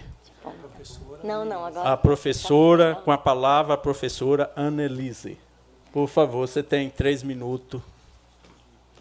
Primeiramente, eu gostaria de dizer obrigada né, a, a todos vocês que estão presentes e ao reconhecimento aqui na cidade. Eu acho que é um momento muito importante para a academia e para mim também, porque desde os 18 anos que eu comecei a dar aula no SEAC pela prefeitura, aqui em Iracemápolis, eu venho cultivando essas sementes, né? Então eu lembro de pegar o SEAC ali lotado, com turmas cheias, e assim, a gente vai vendo os frutos dando. Eu fui assumindo a academia da Estefânia na época que ela foi acabando, o pessoal foi saindo. Eu peguei os alunos aqui da cidade todos desmotivados, porque eles não tinham reconhecimento nenhum na dança, não se sentiam capazes de estar onde estão.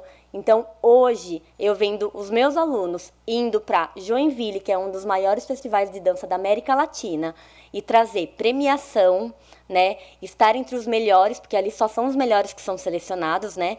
É, ir para Barretos também por uma seleção. E eu acho que isso aí é muito importante. Para mim, assim, não, não, não consigo, não tenho nem palavras para dizer o quanto é emocionante trazer todas essas premiações para a cidade. E dizer também que é difícil a gente ser reconhecido na dança aqui na cidade, né? É, eu sei que hoje é um momento muito importante para a gente, mas é muito difícil. A gente já teve muitos obstáculos assim de às vezes tentar pedir ajuda, né, ou algum auxílio, ou alguma coisa, e sempre foi negado, sempre foi falado não. É, então, agora eu sinto que as portas estão se abrindo de pouquinho em pouquinho. É importante ter esse reconhecimento, assim como o esporte tem reconhecimento, a dança também não deixa de ser né, uma modalidade de competição esportiva. Né? É, o João Kleber também que está aqui, está sempre auxiliando também, ele sempre ajuda quando pode, né? É, obrigado também pelo apoio. É, é difícil ter gente que olha para a gente com essa visão. E os pais também hoje estão é, reconhecendo isso e dando seu devido valor realmente, sabe? A dança, entender que é importante colocar a criança para fazer. É, os talentos que tem aqui na cidade são muitos, né? As minhas alunas que eram crianças e hoje já são adolescentes, já estão indo lá para a fase adulta, sendo professoras, para mim é de extremo orgulho. Então, assim, eu sou muito agradecida à cidade, muito agradecida a quem cruzou o meu caminho na dança aqui. E eu estou muito emocionada em falar sobre isso, porque a dança ela foi transformadora na minha vida e eu tenho certeza que está sendo transformadora na vida de muitas pessoas aqui na cidade e que a gente vai continuar levando o nome da cidade, sim, para todos os cantos. Muito obrigada.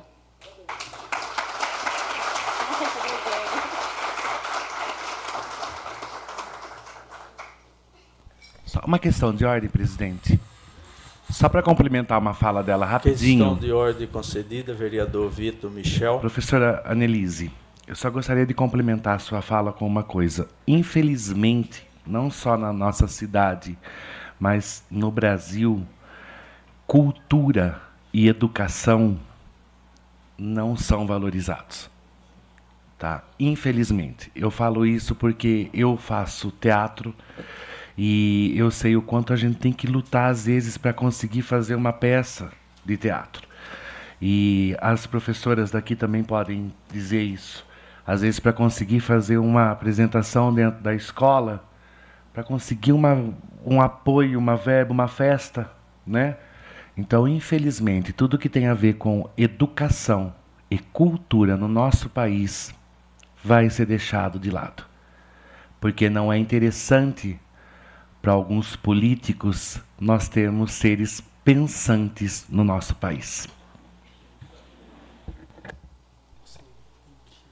Agora, dando continuidade, um representante da moção número 21, atletas iracemapolense, campeão de estaduais de karatê, com a palavra a professora Natália Brosulato.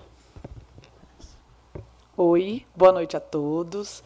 Gostaria de primeiramente agradecer cada um de vocês, porque eu sei da importância disso para cada um dos meus alunos, tá?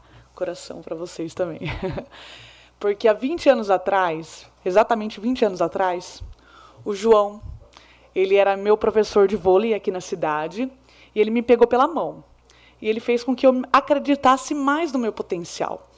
E fez com que eu potencializasse a minha ação dentro do karatê, dentro do esporte, né? E assim, é, a gente não chega a lugar nenhum sozinhos. Do meu lado tem o Sensei Diego, que nos auxilia muito, que é nosso amparo. Ele é técnico da Seleção Brasileira de Karatê. Ele é meu marido. Do meu outro lado tem o Sensei Hernani, que começou treinando comigo quando eu fui para Piracicaba. Ele era faixa branca e hoje ele é, né, ainda um dos melhores atletas masculino do Brasil. E ele está do meu lado, do outro lado do tatame. Do outro lado, como professor, como uma pessoa que também, junto comigo, está tentando formar uma equipe, os nossos atletas. Quando é, eu vi o João nessa gestão, eu cutuquei ele lá no Instagram. Falei, João, não esquece do karatê, que para mim vai ser uma honra trazer um pouquinho da minha experiência, de tudo que eu aprendi para o pessoal de Iracemápolis. E foi questão de alguns meses a gente conseguiu, meses é, é muitos meses, a gente conseguiu trazer o projeto para cá. E era um projeto desafiador, porque, para mim chegar na onde eles estão, tendo o resultado que eles estão tendo, demorou mais ou menos cinco anos como atleta. Eu comecei com nove anos, com 14, 15 anos, eu comecei a disputar alguns campeonatos oficiais. Né? E eles já, através do nosso know-how do karatê, com muita experiência, eu já. Hoje eu estou com 33 anos e eu tive a oportunidade de disputar em mais de 33, 34 países diferentes. E, e, isso, se eu não fosse atleta, eu acho que eu não conseguiria. Então, o esporte é muito inclusivo, me incluiu, porque eu era uma menina muito retraída, tímida, e através do karatê, através da competição, porque eu acho que a competição aqui foi um engajamento muito grande para os nossos alunos eles se tornaram pessoas, já estão se tornando pessoas do bem, pessoas mais fortes, resilientes, porque é muito gostoso ir lá e ganhar, mas é muito ruim perder. E lidar com tudo isso, com essa emoção de ter coragem, de entrar dentro do tatame, de vestir, né, o nosso karate guia aqui, enfrentar tudo isso, os treinos. Eu diversas vezes vim de sábado dar treino para eles, para a gente disputar o Campeonato Brasileiro, é, classificatório para o é, Brasileiro Final simplesmente iam todos. Né? Então, essa gestão está de parabéns. João Kleber, por todo o apoio, por acreditar em mim novamente, agora de outra forma, como professora, como técnica dessa molecada. E é como eu falei, né? A gente não chega a lugar nenhum sozinha. Eu estou me dedicando bastante, mas eles estão muito mais. Então eu tenho muito orgulho deles. E através desse know-how, dessa experiência, a gente conseguiu, em menos de um ano, ter um resultado que eu estava duvidando. Então é surpreendente. Onde eles chegaram, eu demorei seis anos para chegar. Então a gente está encurtando muito. Então acho que em breve a gente vai ter bons resultados a nível é, internacional, acredito. Obrigada pelo apoio. Que continuem assim, porque o esporte também move montanhas. Os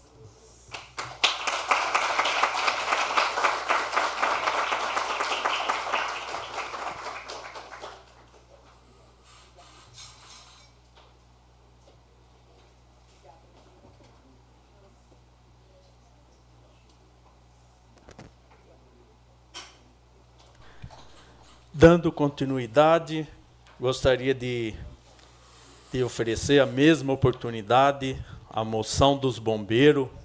Gostaria aí que alguém do bombeiro aí se, se dirija aqui até o plenário para que possa fazer uso da palavra por três minutos. O sargento Fagner. Fagner.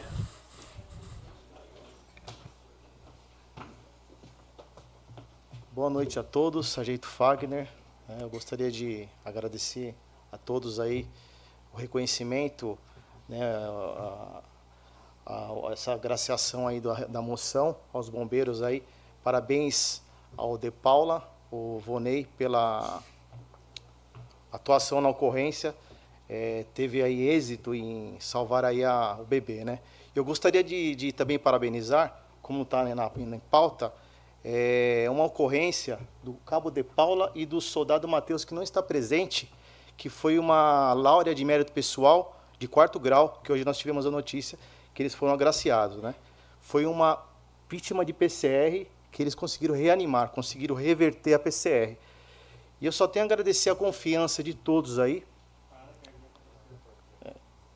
É, isso que eu ia pedir para o sargento só traduzir aí as, as então, iniciais. Então, ocorrência, nós estávamos no quartel no horário de almoço e a solicitação foi no quartel, né? Diretamente no quartel. A notícia que nós tínhamos lá era que tinha uma vítima desmaiada no interior de residência. Ao chegar no local, o cabo de Paula e o soldado Mateus deparou com uma vítima em parada cardiorrespiratória. Eles estavam com a viatura de incêndio e salvamento, que não tem todo o recurso necessário para poder reanimar uma vítima. E eles conseguiram aí, né, com a ajuda de Deus, reanimar essa vítima, juntamente com a ambulância municipal, reverter essa parada cardiorrespiratória. Gostaria de agradecer é, o Vonei também pela atuação e a confiança de todos aí no Corpo de Bombeiros. E outra situação aqui também é que Cabo de Paula chegou a mencionar a respeito do programa Bombeiro na Escola, que vem ajudado e muito. No nosso material não tem a parte de OVAS, né, de, de, de obstrução das vias aéreas por corpo estranho. E ele incluiu essa parte, passando para todos os funcionários o procedimento correto de desengasgo para bebê, bebês, crianças e adultos. E está tendo resultado, né? Você vê que aquela ocorrência que eu deparei tinha uma, uma munícipe que conseguiu fazer as manobras de desengasgo. Só tenho a agradecer a confiança de todos aí, em nome do Corpo de Bombeiros, quarta estação Iracemápolis. Muito obrigado.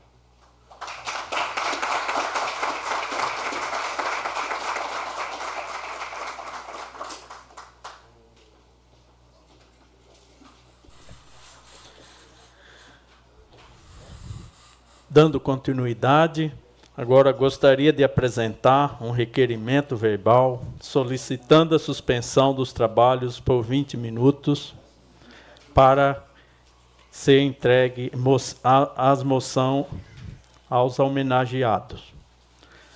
Coloco em votação o requerimento verbal de minha autoria. Sentados aprovam, em pé rejeitam,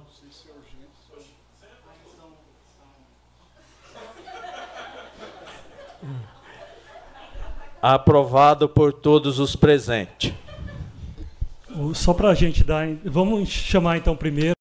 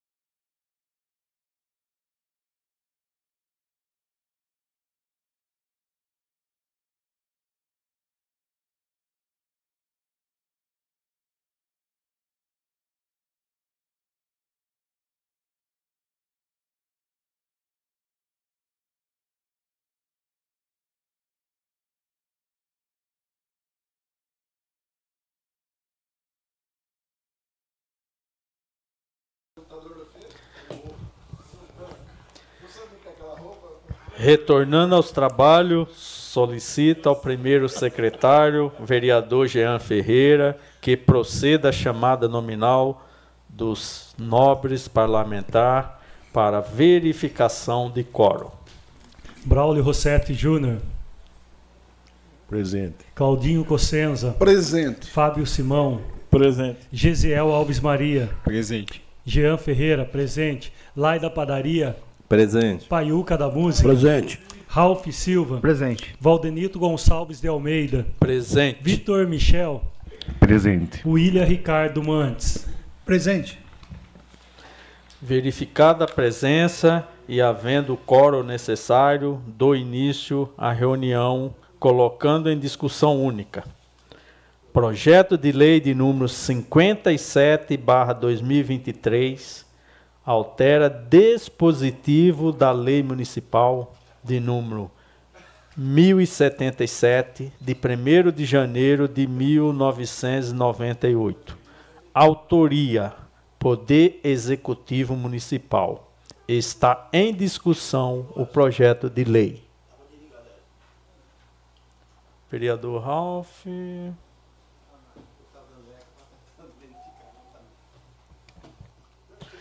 Com a palavra o vereador Ralph Silva. Só puxar um pouquinho de volta aqui. É, dispensando as formalidades, é, esse é mais um projeto daqueles que só tem a, a, finalidade de fazer adequação conforme até a legislação superior, né? E a gente vem falando bastante com a Vivian. Tem uma outra, um outro PL que deve vir para essa casa, acho que já está nessa casa, que é a gratificação e também ali a da composição da equipe, mas esse é mais é, tratar mesmo da, da, reformulação, né, desse, da questão da vigilância. É, são várias, né? É, nós voltamos vários projetos aqui adequando formação de conselho, formação de, é, de departamentos, né, de composição. É, uns porque a legislação mudou, outros para adequar a realidade do tamanho do município e da disponibilidade de pessoas, e esse é mais um desses que a gente vem, é, vem do Executivo e a gente vai votar. E eu peço a Vossas Excelências né, o voto favorável, é, dada a importância até a cobrança que a Vivian, que é a responsável da vigilância, ela tem recebido dos seus órgãos superiores aí, é, regional e do Estado. Tá? Obrigado. Está em discussão o projeto de lei de número 57, barra 2023, altera dispositivo da Lei Municipal 1077, de 1 de junho de 1998. Poder Executivo Municipal. Ninguém mais querendo discuti-lo, coloco em votação. Sentados aprovam. Em pé rejeita, aprovado por todos presentes.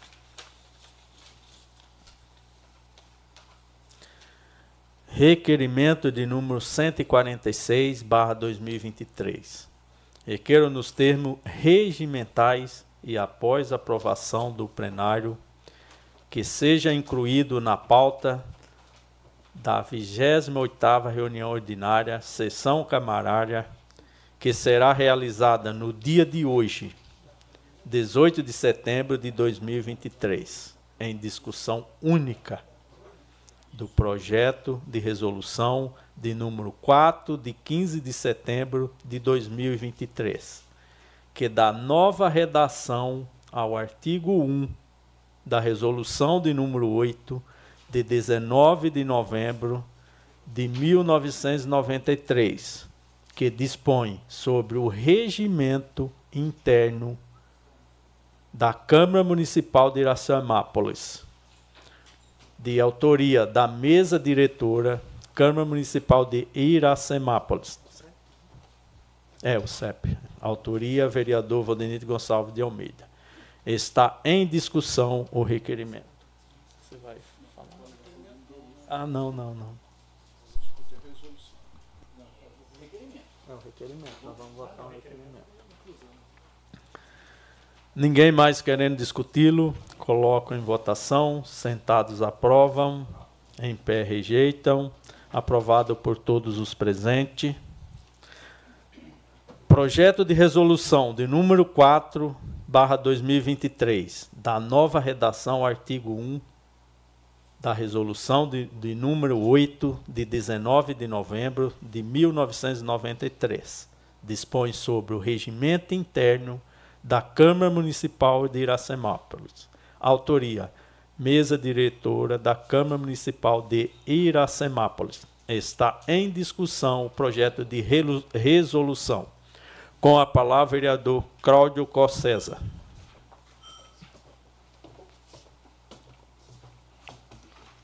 Senhores vereadores, o Pedro que se encontra aqui, o pessoal que nos acompanha pela internet, pela Rádio Sucesso, uma boa noite novamente. Esse projeto de resolução, senhores vereadores, é em nome da mesa, mas, na verdade, o que, que a gente está mudando? O artigo 1 do nosso regimento. A Câmara Municipal órgão legislativo do município compõe-se de vereadores eleitos nas condições e termos da legislação vigente e tem sua sede na Praça da Matriz, número 104, bairro Centro, Iracemápolis, São Paulo, CEP 13 495-043.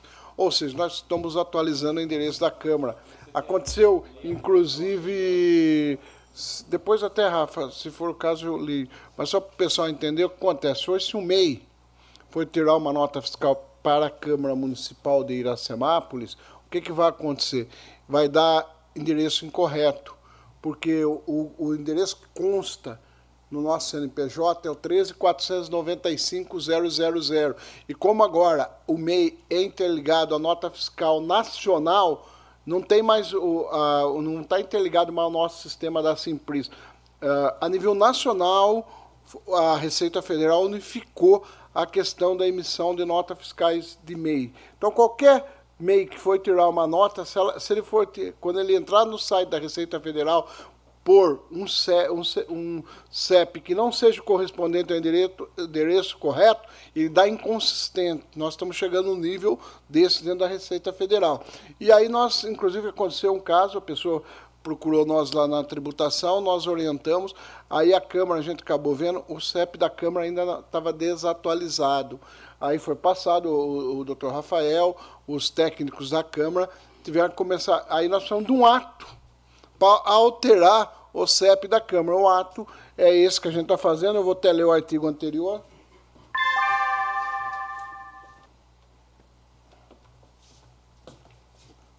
Olha com a, como está o primeiro, o artigo 1 hoje, antes da gente votar, é a Câmara Municipal, órgão legislativo do município, compõe-se de vereadores eleitos nas condições, condições e termos da legislação vigente e tem sua sede no Centro Cívico, localizado à rua Antônio Joaquim Fagundes, 237, na cidade de Iracemápolis.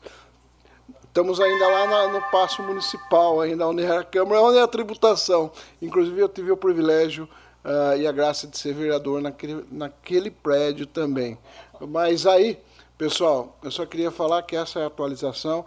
Aí eu peço em nome da mesa uh, o voto de todos os vereadores a importância de a gente atualizar uh, o nosso endereço da Câmara Municipal. Obrigado a todos.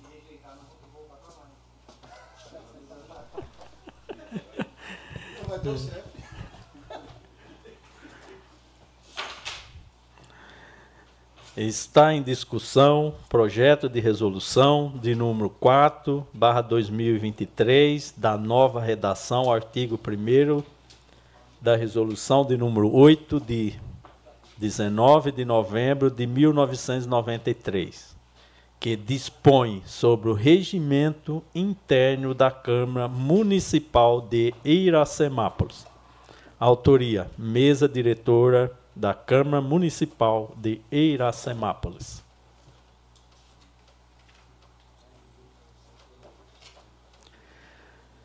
Ninguém mais querendo discuti-lo, coloco em votação. Sentados aprovam, em pé rejeite, aprovado por todos presentes. Eu gostaria de fazer algum fazer uma questão de ordem agora, fazer um comunicado a todos os vereadores, né? Não sei se vocês se lembram, no começo da sessão, foi passada uma lista aí, da, todos vocês eu acredito que assinaram, a questão do, do esclarecimento do. Do projeto de reestruturação da Câmara, que o responsável vai estar aqui amanhã, às 19 horas, ou seja, às 7 horas, para estar explanando sobre aí o, o que ele fez, né, o projeto da reestruturação da Câmara, para que cada vereador possa fazer aí seu, question, seu questionamento, né, é, tirar suas dúvidas, que é o certo. Gostaria que todos, mas a gente sabe que por algum motivo ou outro, um ou outro não vai poder participar. Mas daí a, depois vai ser repassado, né? E para que e, e, em breve a gente possa estar tá votando aqui a reestruturação dessa casa de lei. Então gostaria todos que puderem, que não for viajar, que amanhã às 19 horas aqui nessa casa de lei pudesse estar presente aqui para a gente fazer é, receber essa orientação, né, e tirar nossas dúvidas aí do projeto de reestruturação. Também amanhã, no período da manhã, aí ó, os vereadores aí tem os titulares, tem o suplente, que amanhã tem é, a reunião mensal né, do, do Parlamento Metropolitano de Piracicaba. Ele está, vai acontecer amanhã às 9 horas na Câmara Municipal de Rafarte. Então aí os vereadores que que se interessar aí, quiser comparecer aqui amanhã, para que a gente possa estar tá, tá se dirigindo aí por volta das 8, 8 e 20, saindo daqui para chegar lá no horário certo, às 9 horas, na Câmara Municipal de Rafarte.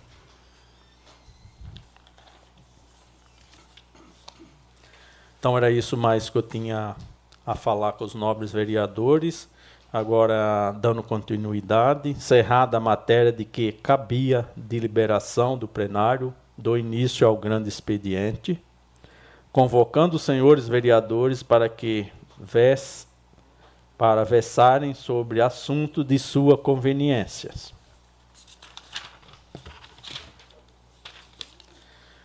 Com a palavra, o vereador vice-presidente dessa Casa de Lei, William Ricardo Mantes.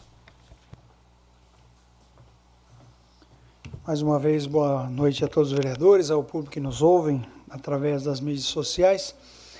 Eu quero começar minha fala nessa noite, né, agradecendo o público que esteve aqui nessa sessão. Tivemos moções a, aprovadas aqui inúmeras, né, de esporte, a criançada que participou é, da, da, das escolas, da do Cídia, do Benedito, e é importante que a população compareça, né, como hoje a gente viu aqui, a casa cheia. E também fiz uma moção de repúdio, na verdade, hoje, né, nós votamos essa moção e expliquei um pouquinho aqui a respeito dela, né, que existe um, lá no STF hoje, é, tentando se descriminalizar o porte né, da droga, no caso da maconha, em virtude de, de uma pessoa que se encontra presa e ela foi pega com 3 gramas de maconha e a Defensoria Pública entrou em favor da pessoa para que ela não fosse condenada novamente. Então eles pedem que uma certa quantidade seja possível.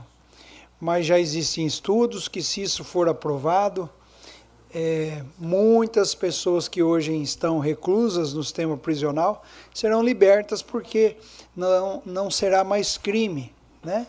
o porte, não a venda. A venda continuará sendo crime.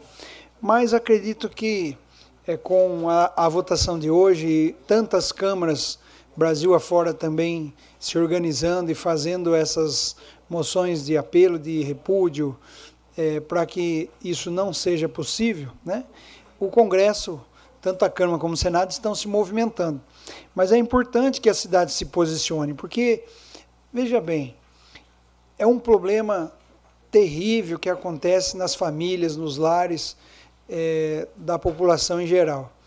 Eu, eu posso dizer a vocês que atendemos famílias, mães, pais, que muitas vezes desesperado pedem ajuda para nós, porque a maconha e com relação às outras drogas é, dizem que os efeitos são menores, mas é uma porta de entrada né? Isso aí vai alastrando, porque aonde há uma roda de pessoas que têm o, o, o costume de usar drogas, ali aparece de tudo.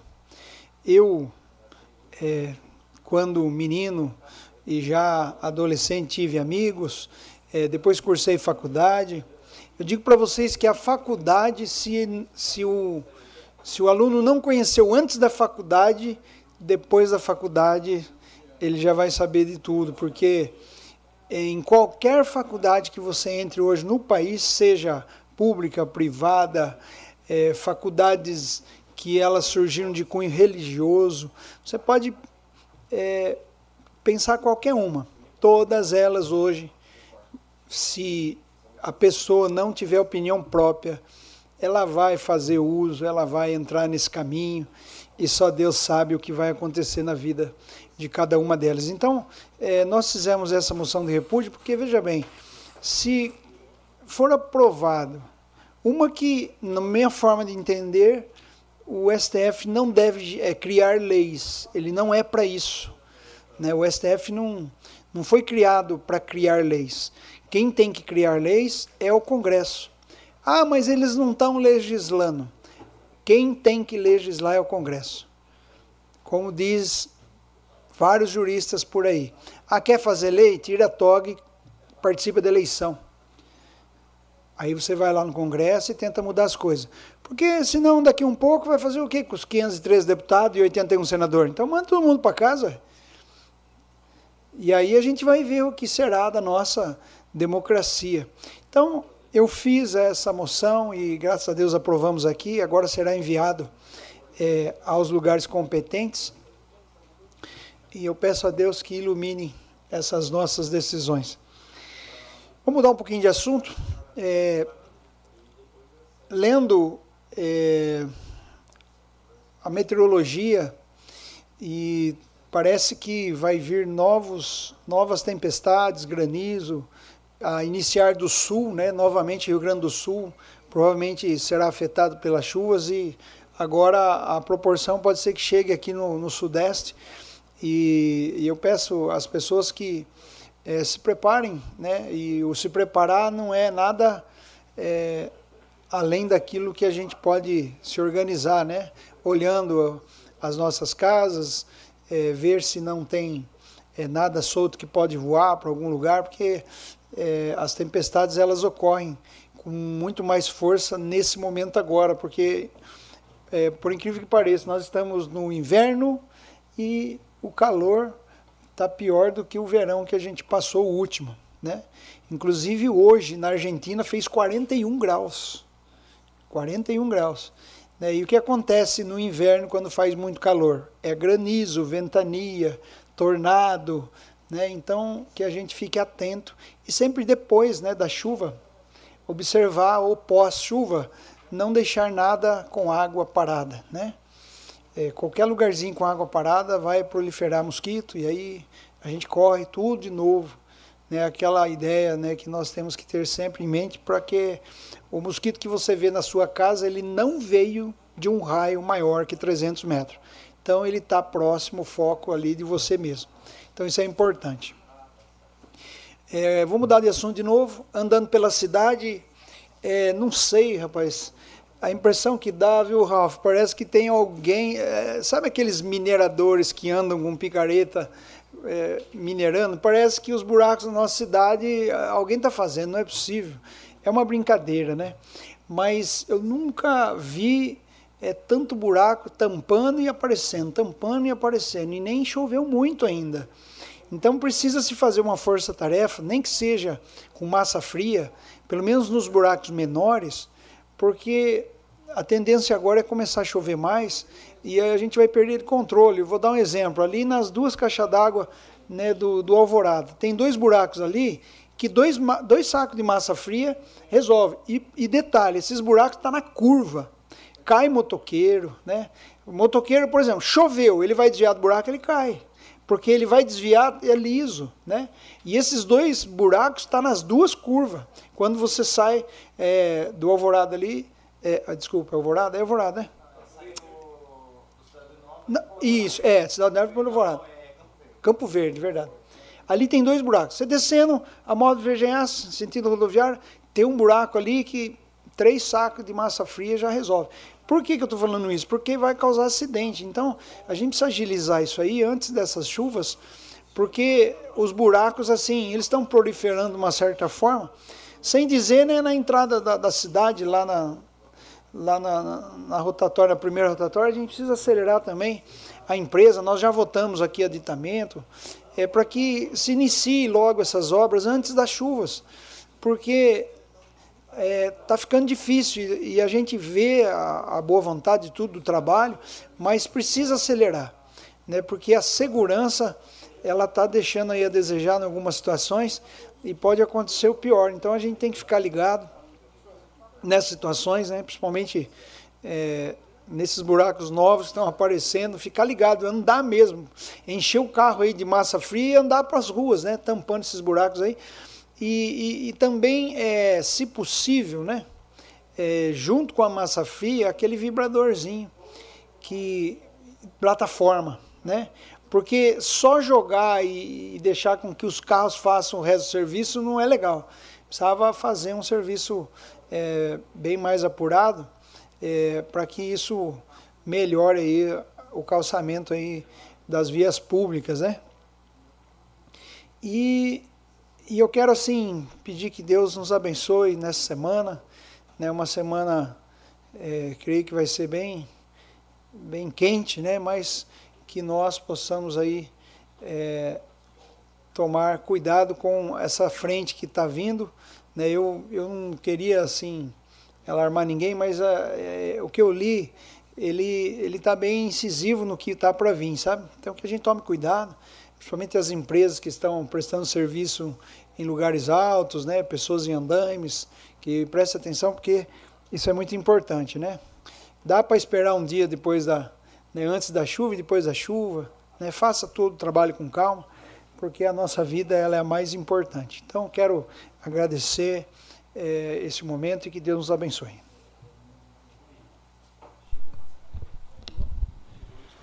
Com a palavra, o presidente dessa casa, Valdenito Gonçalves de Almeida.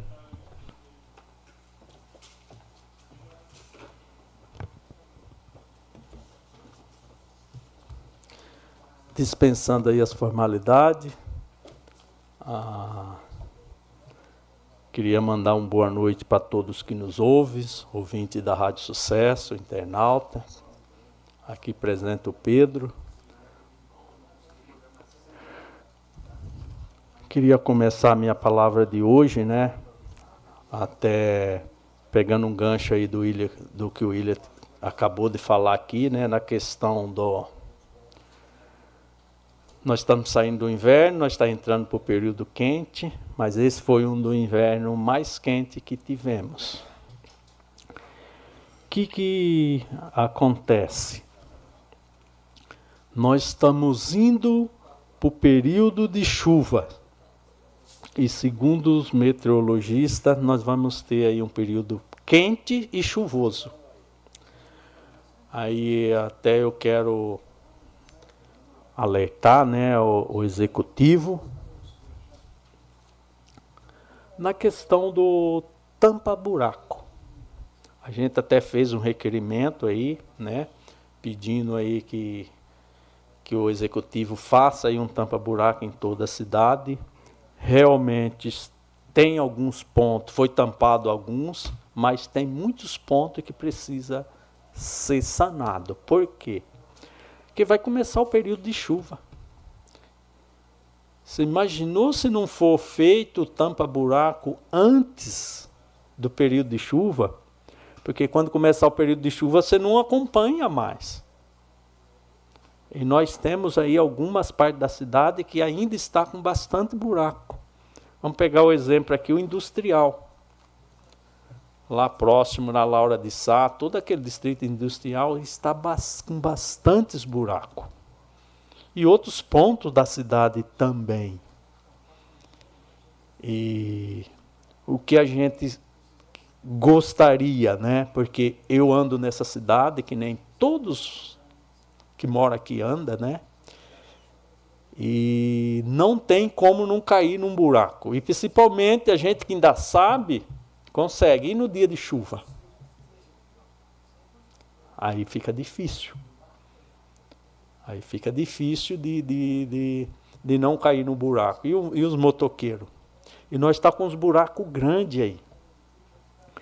Então queria que o executivo se atentasse a, a, esse período de estiagem aí, nós vamos ter aí por esses 15 dias, menos que se forme, né?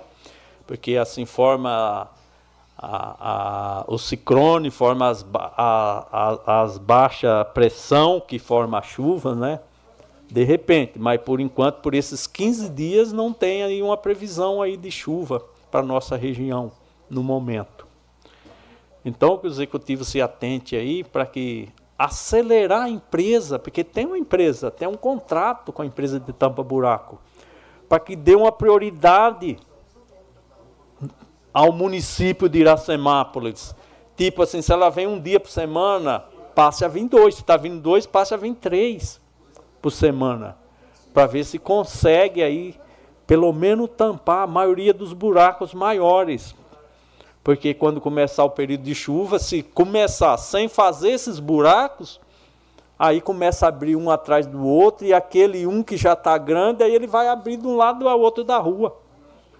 Que nem, só lembrando aqui, um buraco que tinha aí o ano passado na, no Luiz Ometo, que atravessou um lado ao outro da rua. E eu tenho visto aqui, né, perto ali do posto Seda, tem uns buracos ali que foi cortado para arrumar o cano de água já faz um tempo, né? E é uma das ruas principais da nossa cidade que está aí sem, sem fazer aí a, o tampa buraco. Então realmente precisa aí que seja sanado aí eh, essa questão do buraco. Então faça esse apelo aí ao executivo, né, ao líder do governo, para que realmente possa aproveitar esses 15 dias para estar tá sanando aí é, esse, eu falo 15 dias, né, mas no período antes de começar o período chuvoso. Nós está aí a, na, já na segunda quinzena de setembro, outubro, realmente é mês de chuva que chove bastante. E se a previsão se confirmar, devido ao a, o El Ninho, né, que ele é mais quente, evapora mais, nós vai ter mais chuvas e chuvas mais pesadas aí. Então, para que resolva aí a questão do tampa-buraco. Nós tem também a Martinho Ficha ali, que eu já pedi, né? Já falei algumas vezes aqui. Ainda não foi sanado aquele pedaço de rua. Realmente está muito feio ali, né? E precisa ser sanado aí a questão desse tampa buraco, desse, desse pedaço de rua ali que é próximo próximo ao tratamento d'água, próximo aonde fica guardado as conduções do município. Então ali está próximo também de, de começar uma obra, não sei nem se já começou a obra ali, né? Aonde vai ser colocada a ETA compacta. Então vai ter uma obra ali naquela localidade.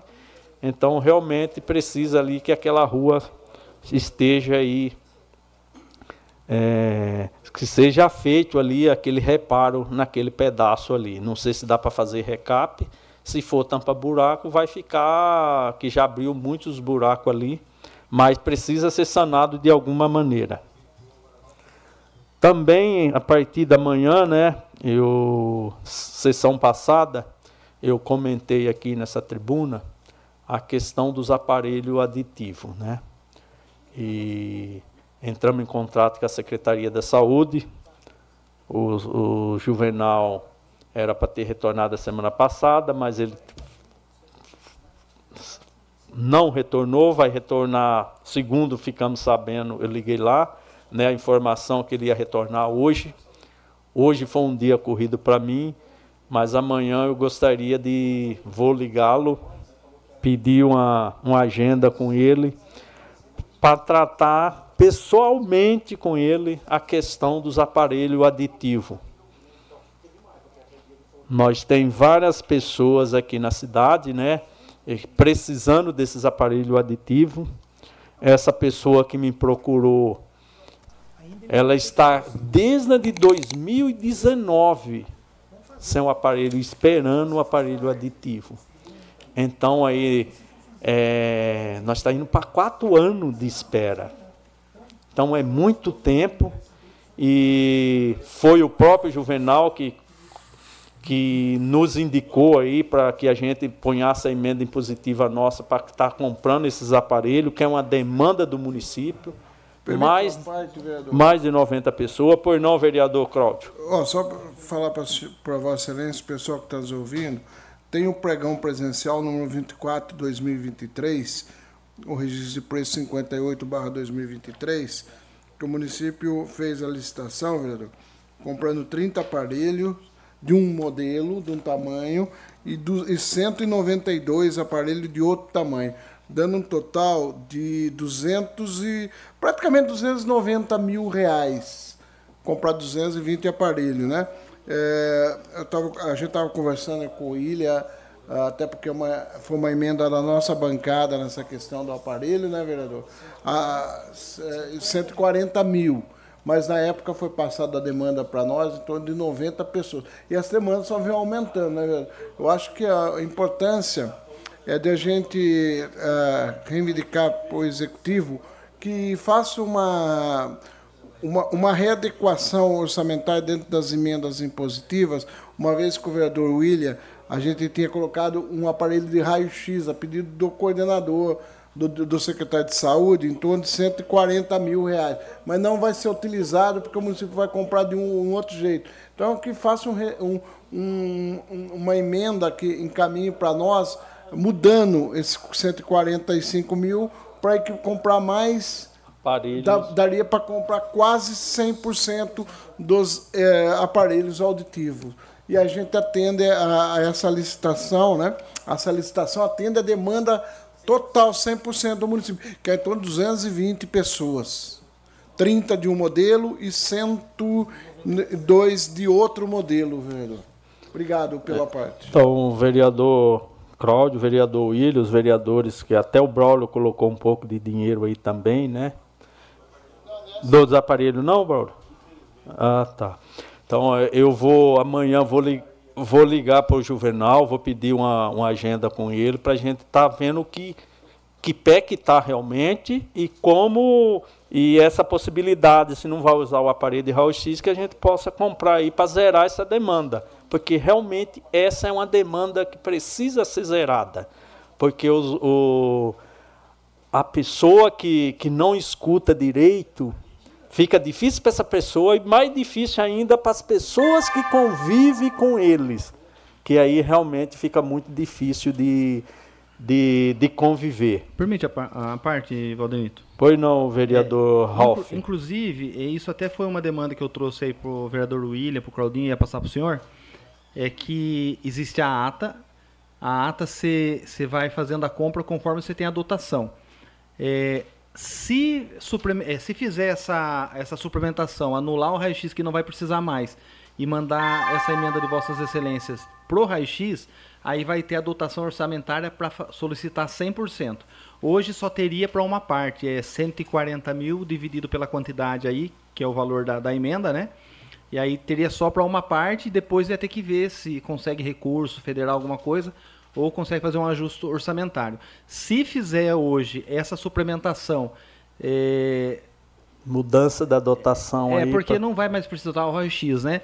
Aí a, a, emenda de Vossas Excelências vai suprir 100% dos aparelhos auditivos da fila de, de espera. Então amanhã eu vou estar tá entrando em contato aí com, com o Juvenal, o coordenador, vou estar tá marcando uma, uma, um horário com ele, vou convidar os vereadores que puder participar para que a gente possa estar tá alinhando aí, para que sane essa questão, porque é uma questão muito séria e realmente quem, quem necessita de um aparelho aditivo, só quem necessita sabe da necessidade. E, e quem convive junto com essas pessoas, porque realmente faz muita falta e realmente aí está nosso município está muito atrasado aí para nós resolver essa questão. Nós precisamos resolver o quanto antes essa questão dos, do, dos aparelhos aditivos aí para quem precisa no nosso município.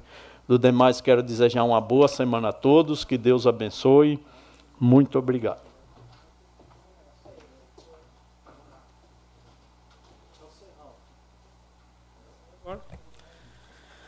Com a palavra agora o vereador Ralph Silva. Pensando as formalidades, é, eu pude acompanhar hoje a prefeita, Braulio, é, numa reunião do plano diretor. É, o município, eu posso dizer que ele tem sido muito agraciado. Nós tínhamos uma necessidade do plano de mobilidade urbana e o município ganhou o plano de mobilidade. Estava sendo licitado, foi retirado e o município ganhou o plano de mobilidade urbana, que é um valor até alto, né? E ela foi, o município foi apadrinhado pelo Dr. João Guilherme Almeto e através da Comunitas e uma outra, um outro órgão, nós estamos ganhando, inclusive até para a população é, que está aí nos procurando, falando de uma pesquisa que está acontecendo na cidade, sobre a forma que se locomove, se tem carro, não tem, quanto ganha. É muito importante responder essa pesquisa. Porque quando quando nós vamos fazer um trabalho de mobilidade urbana, que ele diz respeito é, à forma e à facilidade da população se locomover, com essas informações o município vai ter condição de ter um plano bem efetivo e eficiente, é, escoando melhor o trânsito, é, propondo, né, de repente, serviços de transporte público onde precisa mais e otimizar. Então, você que está encontrando pessoas, é, algumas casas foram selecionadas né, por amostragem para que o município consiga, a empresa consiga captar essas informações, transformar em dados e aí a prefeitura poder buscar os recursos, de repente, para é, um viaduto, um acesso a determinado bairro, ou até a implantação de um sistema municipal de transporte urbano, né?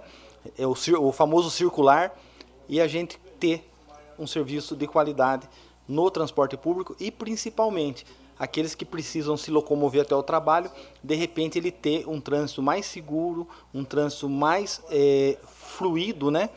E aí a gente avançar. E voltando no assunto do plano diretor, é, também tinha aí uma luta de mais de um ano para se colocar na rua a licitação da, da revisão do nosso plano diretor que é um plano diretor antigo, Braulio. E a prefeita Nelita, num encontro em, em Piracicaba com membros do governo do estado, ela ganhou do governo do estado a revisão do plano diretor com profissionais de ponta e, inclusive, com o propósito de ir a Semápolis seguir de exemplo, é, seguir de modelo para os demais municípios do estado de São Paulo do porte de Iracemápolis. Então isso mostra que a nossa prefeita, a nossa cidade, o nosso vice-prefeito são realmente abençoados e parece que tem atraído né, coisas boas e graças a Deus, mais uma conquista para a cidade. Pois não, Braulio? Permite a parte, uh, com relação à empresa, é Comunitas, né? Comunitas. Que faz essa, essa, esse estudo aí de mobilidade urbana. Uh, pelo, pelo que eu pesquisei, não é qualquer cidade não. do porte de Iracemápolis que ganha um estudo dessa forma. Então, a, a gente tem que agradecer muito doutor João Guilherme Sabino Mento pela colaboração, que a gente sabe, e eu tenho certeza absoluta disso, que tem dedo dele aí. É, porque como... é uma empresa que é, geralmente faz uma análise com cidades de porte a, a partir, se eu não me engano, de 100 mil habitantes. Como que funciona, Braulio? A prefeitura, por exemplo, o ente que deseja ter um estudo técnico desse, ele se inscreve num projeto lá nessa entidade e aí, sendo aprovado essa necessidade, eles vão atrás de um padrinho. O caso de Iracemápolis foi o contrário. Já o padrinho que já falou, olha, eu pago o estudo para aquela cidade, para Iracemápolis. Então, por isso que eu falo que nossa cidade ela é muito abençoada, né? Nós temos aí pessoas que não estão na política, mas que amam a cidade de fato e não tem como dar errado. Quando tem pessoas que amam a cidade de um lado e do outro uma gestão que trabalha com amor, mas com firmeza e com correção, não tem como dar errado, a gente avança mesmo. E hoje, né, já começou a retirada dos paralelepípedos ali no almoxerifado, então já é a obra da nova ETA já em andamento e que bom, né? A gente vê que o trabalho lá de trás, mesmo com pandemia, mesmo com restrições, o município lá batendo na porta do governo do estado. Eu tive o privilégio de ter é, sido um dos que abriu a porta através do Miguel Lombardi e do André do Prado, né, de ir buscar alguma solução. Nós não sabíamos qual seria a solução, mas eu sabia que nós precisamos precisaríamos bater na porta do DAE junto com dois deputados fortes, né, com representatividade, e que algo ia surgir. E a prefeita, é, com as perguntas que ela fazia, né, de alguém que tinha é, no seu coração o desejo da cidade avançar, foi se desdobrando ali as soluções, aí surgiu a limpeza dos canais da nascente, a possibilidade dos poços, e aí o, o Desenvolve São Paulo através dos 12 milhões para a construção da ETA e também outras obras que vão vir aí é, através desse recurso.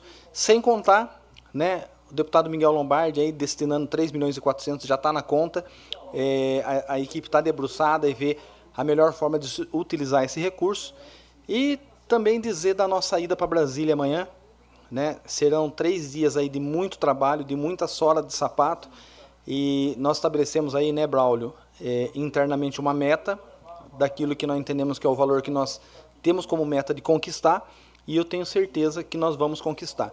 Só na primeira ida, né, que nós fomos aí em abril desse ano ainda, foram quase 7 milhões.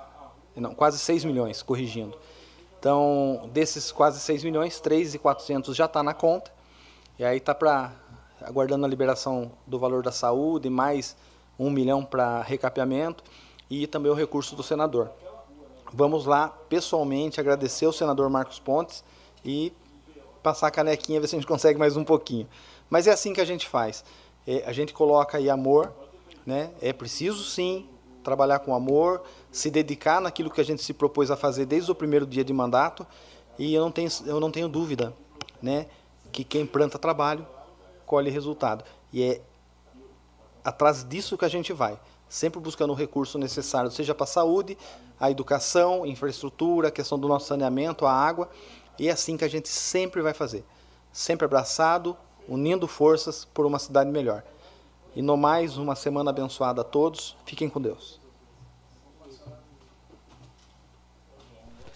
Com a palavra, o vereador, ex-presidente dessa casa, Jean Ferreira. Boa noite, nobres vereadores, público aqui presente. O Pedrinho, né, está sempre aqui presente, é, funcionários, ouvintes da 106.3, Sucesso FM e também os internautas. Na semana passada, eu estive fazendo algumas visitas em algumas repartições públicas, estive lá na Vigilância Sanitária, que agora mudou ali na avenida, né? Também no SESM, o qual eu não conhecia as repartições, e, e fui lá conhecer um pouco e fui muito bem atendido. Aqui agradeço aos funcionários. Também part, estive lá no sindicato também essa semana, semana semana passada, debatendo um pouco com a presidente Odila ali, e é importante a, a gente entender as necessidades e trabalhar.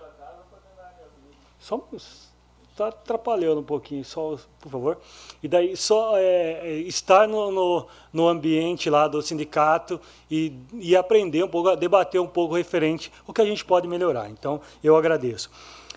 Como já foi falado aqui com os novos vereadores, o William falou, realmente há condições, os buracos na cidade. A gente entende que a prefeitura está fazendo um, um está tendo uma atenção especial aí, mas precisa realmente de um avanço aí, tendo em vista que ainda nem está chovendo e se continuar dessa forma e não e, e havendo depois as chuvas, realmente Iracema vai ficar bem complicado.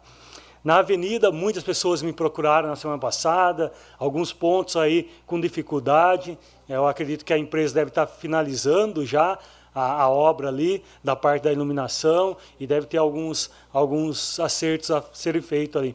Eu vi que os postes ainda, na laterais, ainda não estão é, prontos, que vão dividir ali a, a avenida, para que caso caia a iluminação, não fique a, a avenida toda. Então, está reestruturando realmente para dar melhor qualidade ali. É, na semana passada, eu vim aqui na tribuna, eu questionei referente a, ao contrato do lixo é, devido a gente ter feito vários convites ao, ao gestor do contrato, o Rodrigo, e não veio aqui na Câmara. Falei que estaria indo na sexta-feira, que estaria com o dia livre, estaria indo na prefeitura e queria ver os autos dos processos, os documentos, o qual a gente tinha questionado. Só para a população entender, nós fizemos um requerimento dia 13 de julho, questionando algumas coisas referente ao pregão, referente ao, a, a, ao aditamento, aí, a renovação do contrato com a, o atual é, prestadora da coleta de lixo. E daí me estranha que nós íamos na sexta, como havia comentado, na quinta-feira foi protocolado aqui é, respondendo o requerimento. Porém, depois de dois meses, vieram algumas cópias do, do parecer, tanto da, do parecer jurídico, é, que foi protocolado, e também a, a um e-mail trocado, foi se, cópia aqui do e-mail, o qual foi é, apagado o nome da, da procuradora, mas na época só existia uma procuradora na prefeitura municipal, o qual a procuradora é, dia 15 de fevereiro mais ou menos, avisando para que a prefeitura tomasse medidas cabíveis de uma nova licitação, enfim, que é, para dar andamento, tendo em vista que a própria empresa já não, está, não estava fazendo um bom trabalho. Então, como foi falado nas mídias sociais, não existe um parecer do jurídico contrário a um emergencial apenas um e-mail trocado, o qual veio até aqui e fala assim: esta procuradora, e foi apagado o nome de toda a procuradora aqui. A gente não sabe, mas eu sei que na época, em fevereiro, existia apenas uma procuradora na prefeitura municipal. O que me estranha realmente é demorar dois meses para mandar para a gente uh, cópias do parecer. Mas o que me estranha ainda mais é em três dias a nova procuradora fazer um parecer com tanta complexidade da forma que é a coleta do lixo. É, é, pelo que eu sei, a procuradora entrou dia 20 de junho e dia 23 fez esse, é, esse parecer aqui. Me estranha realmente se já estava pronto, por que não mandou é rápido aqui, tendo em vista que nós protocolamos várias vezes, questionamos várias vezes referente ao parecer. Então, é como conversado com alguns juristas, é, parte jurídica, até, enfim, alguns aí é, acha meio complexo uma extrema responsabilidade, que é a coleta do lixo, ter um parecer com essa complexidade que envolve a coleta do lixo, em dois dias está pronto um parecer com tanto tamanho a expressão que tem a, é, a tratação do lixo. É, o que eu analisei também, nos últimos, o porquê não seguiu os mesmos editais, enfim, foi, houve alterações aí, por isso que o tribunal, de fato, questionou, impugnou a, a licitação. Então a gente questiona. Permite real... a parte já? Permito. Na verdade, não houve uma impugnação. Foi um pedido de análise prévia que acabou não acontecendo com a suspensão, a retirada do processo licitatório, o que é diferente. E foi arquivado, se eu não me engano, acho que na quarta-feira, pelo, pelo conselheiro Robson Marinho. Né? Então, sim, é, tem algumas questões técnicas que eu, particularmente, nem, nem entro na discussão por não entender. Mas, é, às vezes, as pessoas acham que foi impugnado porque achou algum, alguma coisa errada. Não, não foi detectado nada errado. O que foi era uma, um pedido de análise prévia, que é muito comum, aconteceu em vários processos ao longo desses mandatos que já passaram. Isso é normal. Sim, o que, o que me questiona, então, o que eu vejo de errado é, depois de sete, sete notificações à empresa, questionamento da empresa com mau tratamento, mau serviço para a população, é, dias sem coletar, pessoas é, postando em Facebook inúmeras postagens com é, falta de coleta de lixo, até corvo na, na, cidade a gente viu, com falta de atendimento de qualidade. E fazer um aditamento e contratar a mesma empresa. Se a própria empresa, é, no, se a própria prefeitura notificou sete vezes, você vai editar um trabalho que não está legal? Posso falar? Eu acho que é complexo, Permite realmente. a parte, já? não, não, Posso? nesse momento não, Ralf. Só um minutinho, deixa eu finalizar É que eu acho aqui. que tem eu acho pessoas que eu que não permiti a parte. Tem eu pessoas não que preferem o permiti. luxo na porta. Por favor, corta a fala dele, que eu não Ô, permiti. ô, eu acho que tem tem, que respeitar o vereador Eu só não tá admito falando. injustiça. Tem que respeitar. Eu, Corta. eu tô aqui, eu tô no meu momento de falar, então peço que o vereador fique quieto e se quiser depois pede a parte. Então fica quieto na sua. Você fala na sua fala, meu amigo. Você fica quieto na sua. Você pede uma questão de ordem, você fala. Me respeita É, quando eu tem que estiver na respeitar tribuna. o vereador quando está Você na vem aqui, tribuna. você Direitos você quer iguais. e eu fico quieto. Agora, na hora que eu falo, por favor, se eu não der a parte, não entre na minha fala. Eu não concordo realmente com o aditamento da licitação e não estou aqui, não sou obrigado a ficar quieto. Eu não estou falando que tem coisa errada, eu não concordo que realmente eh, continuou com a empresa. Agora, se a, po- a população concorda, sete vezes, sete vezes notificado, coleta de lixo mal feito, o pneu, se a gente pegar na semana passada, não existe quase pneu caminhão de lixo, até acontecer um acidente. E eu sou obrigado a concordar? Não sou obrigado. Não estou aqui para passar pano nas coisas. Não é obrigado cada um concordar, só que é obrigado, a hora que vem o vereador aqui, respeitar a fala. Se não concorda, pede a parte depois para o, o presidente. Mas eu jamais vou atuar dessa forma, porque em casa deu educação. Eu respeito quando o outro fala.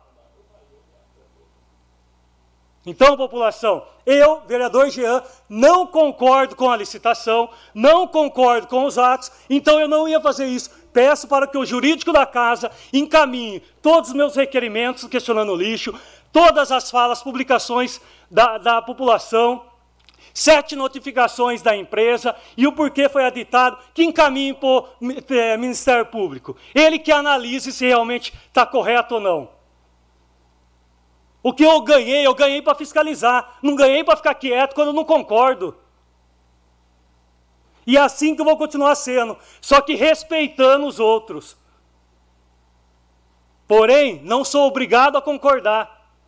E quando eu falo isso, eu trouxe documentos aqui. Não estou aqui vindo para brincar. Não saí de casa e não foi eleito para brincar. Agora, realmente, fiscalizar é a nossa obrigação. Se vão concordar, o problema é de cada um. Tem o ato, tem a hora de falar. Queira, quer não, eu vou continuar sendo assim, tranquilo na minha fala, mas questionando quando tiver que questionar. Se pegar esses três anos como vereador, a hora que eu apla- aplaudi várias vezes a prefeita Nelita, sim, várias vezes, mas vim aqui questionar quando tiver que questionar. E vou continuar sendo assim. Se a população entender que realmente é o caminho correto, estamos aí. Se não entender, também tranquilo, fiz o meu melhor. Mas não vou me compactuar, não vou ficar quieto se eu não concordo. Então, reforço, peço ao jurídico dessa casa que encaminhe todos os processos, tudo que eu pedi, as nossas falas questionando, as falas de vereadores, e que entenda realmente se está correto manter uma empresa que presta um mau, um mau trabalho para a população. Quem vai analisar, então, é a, a- a turma de cima. E é assim que eu vou continuar, trabalhando com muita determinação e, principalmente, com respeito à população e respeito com meus amigos de trabalho. Uma boa noite a todos, me coloco à disposição através das minhas redes sociais. Com a palavra agora o vereador Fábio Simão.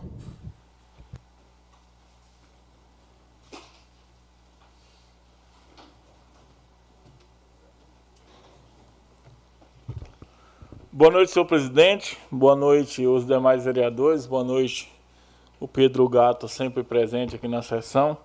Aproveitando, Pedro, que o senhor está aqui como, como integrante do Fundo Social do município, peço que continue, que já já eu vou entrar nesse assunto, que é muito importante para o senhor, para nós, para a população de Iracemápolis. Senhor presidente, eu gostaria de, de parabenizar a organização do, do futebol amador.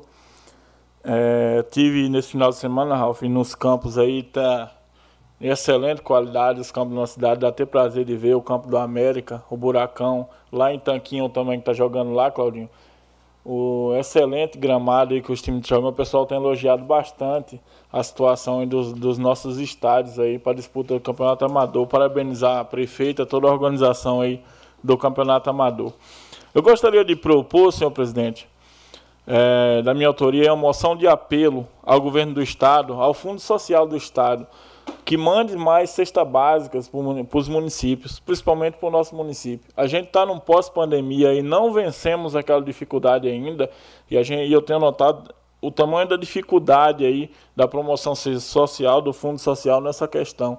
Queria propor uma moção de apelo aí ao Fundo Social do Estado, que os senhores me apoiem nessa moção aí, que a gente envia, eu vou pessoalmente entregar lá no fundo, vou chamar aí o pessoal do Fundo Social aqui do município, vou entregar lá, se caso for for aceita aí pelos nobres vereadores na próxima sessão, está levando, está solicitando que a nossa população tem uma grande parte que está tendo dificuldade. É, a promoção social tem um crivo para entregar a cesta básica. Se tem uma pessoa ali registrada a carteira, já tem dificuldade. E o Fundo Social é mais flexível, é, consegue atender mais a população. Tem gente passando fome na nossa cidade, tem gente nos procurando, Pedro Gato. E se o Estado puder nos ajudar, a gente ajuda tanto, ajuda votando, ajuda apoiando. Está na hora desse pessoal ajudar a gente aqui de baixo também.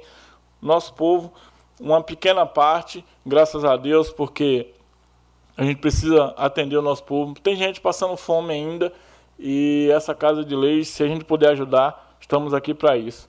Agradecer também, através de uma indicação minha, a Rua Lídia Borba, quase uma avenida, mas chamada de rua, né?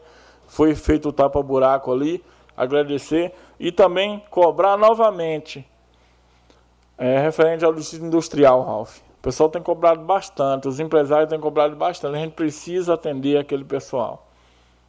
Tem gente tapando buraco lá com pó de ferro, é uma vergonha isso, a gente precisa entregar aquele serviço ali. O pessoal que gera, Claudinho, que gera emprego, o pessoal que coloca comida na mesa dos nossos munícipes, a gente precisa atender urgentemente aquele pessoal. Gera receita, né? O vereador, o presidente ajudou que gera receita ao município, a gente precisa atender e não tem mais desculpa para dar.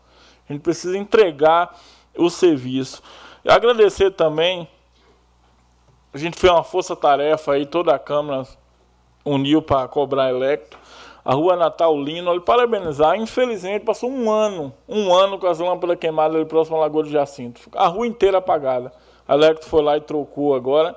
E a rua Avenida Vilarino Gonçalves de Almeida, que leva o nome do ex-prefeito Valmir, do presidente Valdenito. É, o nome do pai, melhor dizendo, fui corrigido aqui. Lá tinha cerca de 20 e poucas lâmpadas é, queimadas, foi trocado devido, passou, foi passado um ofício para Electro de sete lâmpadas queimadas. Eu tive acesso a esse ofício, as sete foram trocadas, só que tinha quase 30. Resta 19, eu contei ontem. É, eu estou conversando com a prefeita, já houve aí um mal entendido, para a gente procurar uma forma da Electro vir trocar todas Vamos estar atentos aí durante essa semana para que a Electro, é, vereador Jean, faça esse serviço, troque todas as lâmpadas, porque não é possível, com a avenida daquele, da, daquele tamanho, com a importância que tem, temos corpo de bombeiros, temos igrejas, temos comércio, a gente precisa entregar iluminação para aquele pessoal. E aproveitar lá dentro da mesma avenida, eu gostaria de fazer uma indicação, é, para que quando for feita a realização da pintura de solo, que eu acredito que vai vir essa pintura de solo, que a gente está precisando muito, a cidade inteira para e apagado, está anarquia na questão de, da pintura de solo, que faça ali uma pintura de solo de estacionamento naquela avenida. Temos muito comércio ali, temos muita igreja e não tem sinalização, Pedro Gado, de pintura de solo. Ali chega à noite o pessoal vem para uma carreta na frente de uma igreja, que tem ali o pessoal reclama com razão. Está é, é, tá muito, muito mal organizado ali a questão da, do trânsito. Então, que o trânsito estude ali, é, deixar como indicação mesmo, a pintura de solo da Avenida Vilarino Gonçalves de Almeida. Pelo menos onde tem comércio, onde tem um corpo de bombeiro, onde tem igrejas, que entregue ali umas vagas de estacionamento É só pintura, a avenida está perfeita, o asfalto está bonito. Olha a avenida ali, é Maria Gandolfo, como ficou bonito, entendeu? Lá é só pintura de solo, já está bonito, está tudo novo, é só pintar o solo ali mesmo que vai ficar bom. Senhor presidente, por hoje é só que Deus abençoe aí a nossa querida população. Com a palavra agora o vereador Cláudio Cossesa.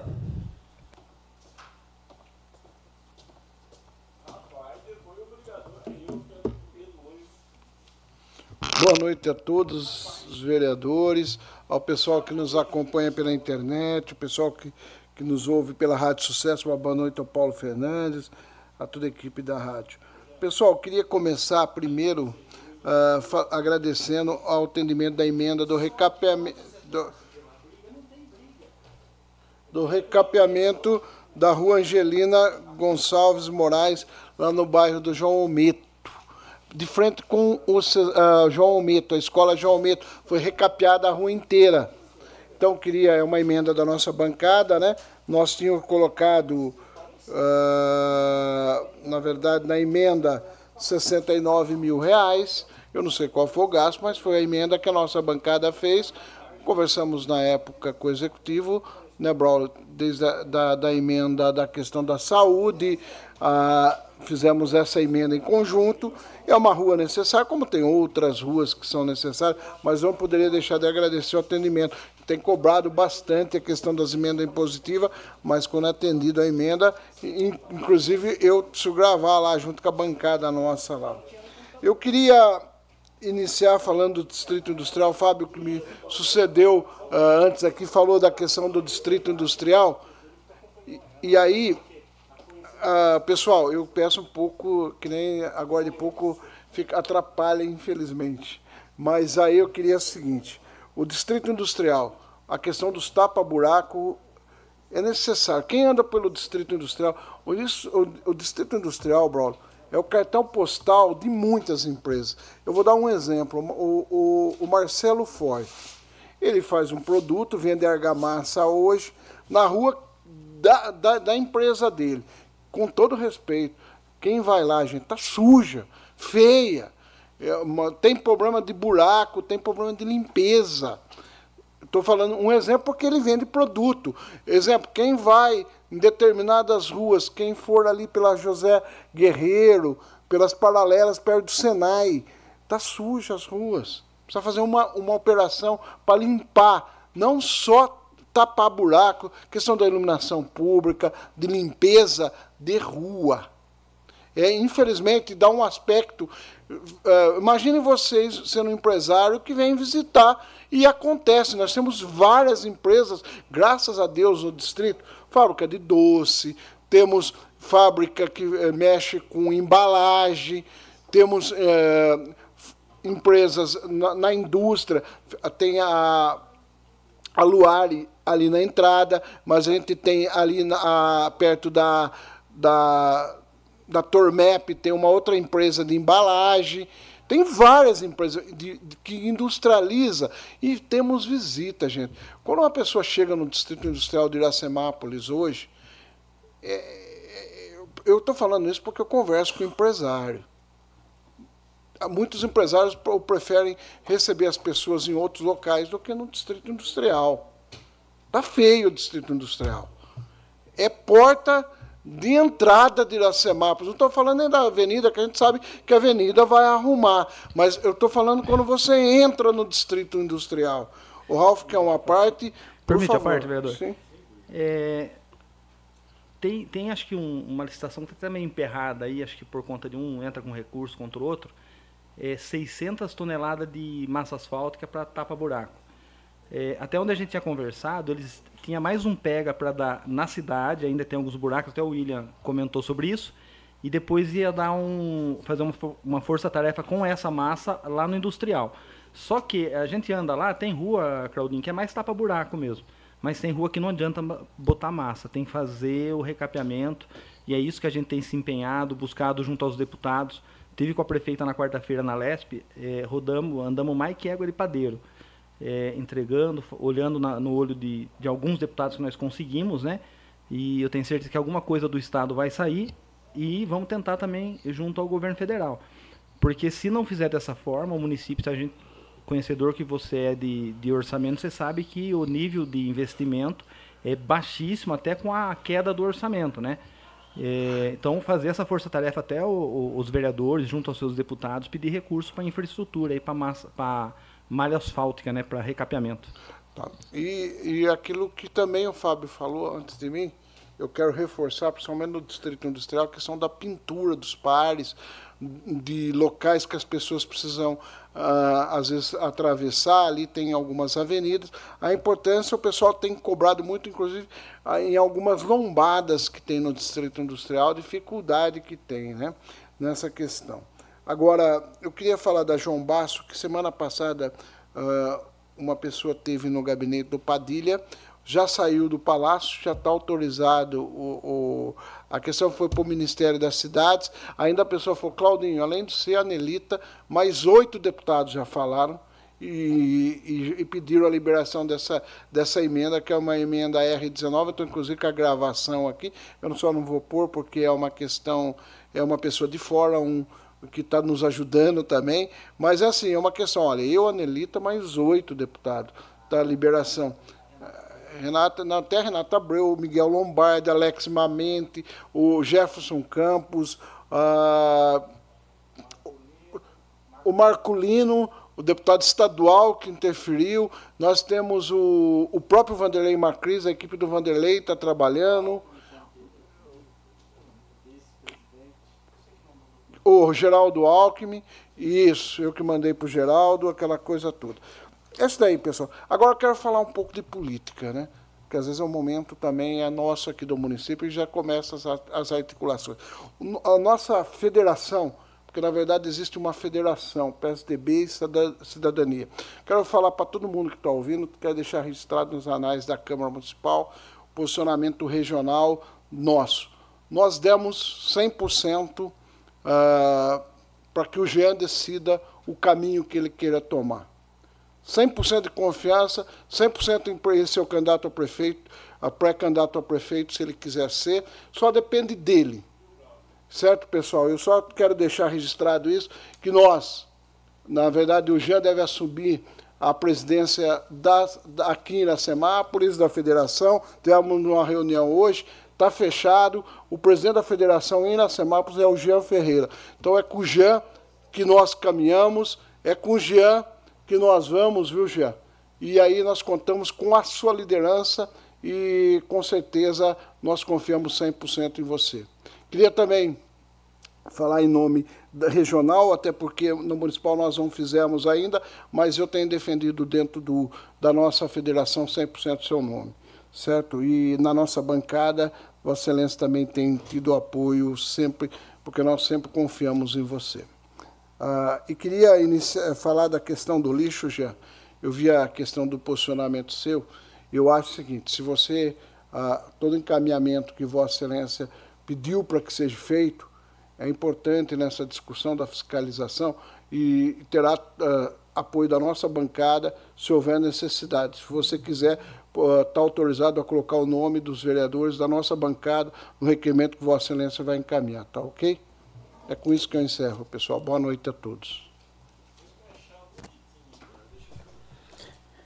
Com a palavra agora o vereador Braulio Rossetti Júnior. Cumprimento, senhor presidente, os nobres vereadores desta Casa de Leis, a todas as pessoas que nos acompanham ainda por todos os meios de comunicações disponíveis em nosso município, aos rádio ouvintes da 106.3 Sucesso FM, na pessoa do Paulo Fernandes, ao meu amigo Pedrinho Gato, que toda segunda-feira nos acompanha, meu boa noite. E antes de começar, meus, meus abraços, como de costume, ao pessoal do Terço dos Homens, ao meu amigo Picão, ao Picarelli, aos meus amigos Emerson da Vespa e sua irmã Hélida, ao Carlão Mecânico e sua esposa Rita, ao Ricardo Gabiru, que de Limeira nos ouve também pelo YouTube, ao Bruno Neves, que toda segunda-feira também acompanha a sessão da Câmara. Eu gostaria de fazer, de refazer uma indicação a 122/2023, onde indico ao executivo que realize a limpeza e a poda das árvores no entorno da escola municipal, escola estadual Cesarino Borba. Então, peço aí à secretaria que faça e refaça novamente esse, essa indicação ao executivo. As vagas do PAT por essa semana são estágio em farmácia, marceneiro, modelador, assistente de departamento pessoal, alimentador de linha de produção, recepcionista, assistente comercial, operador de produção, revisador e operador de atendimento receptivo.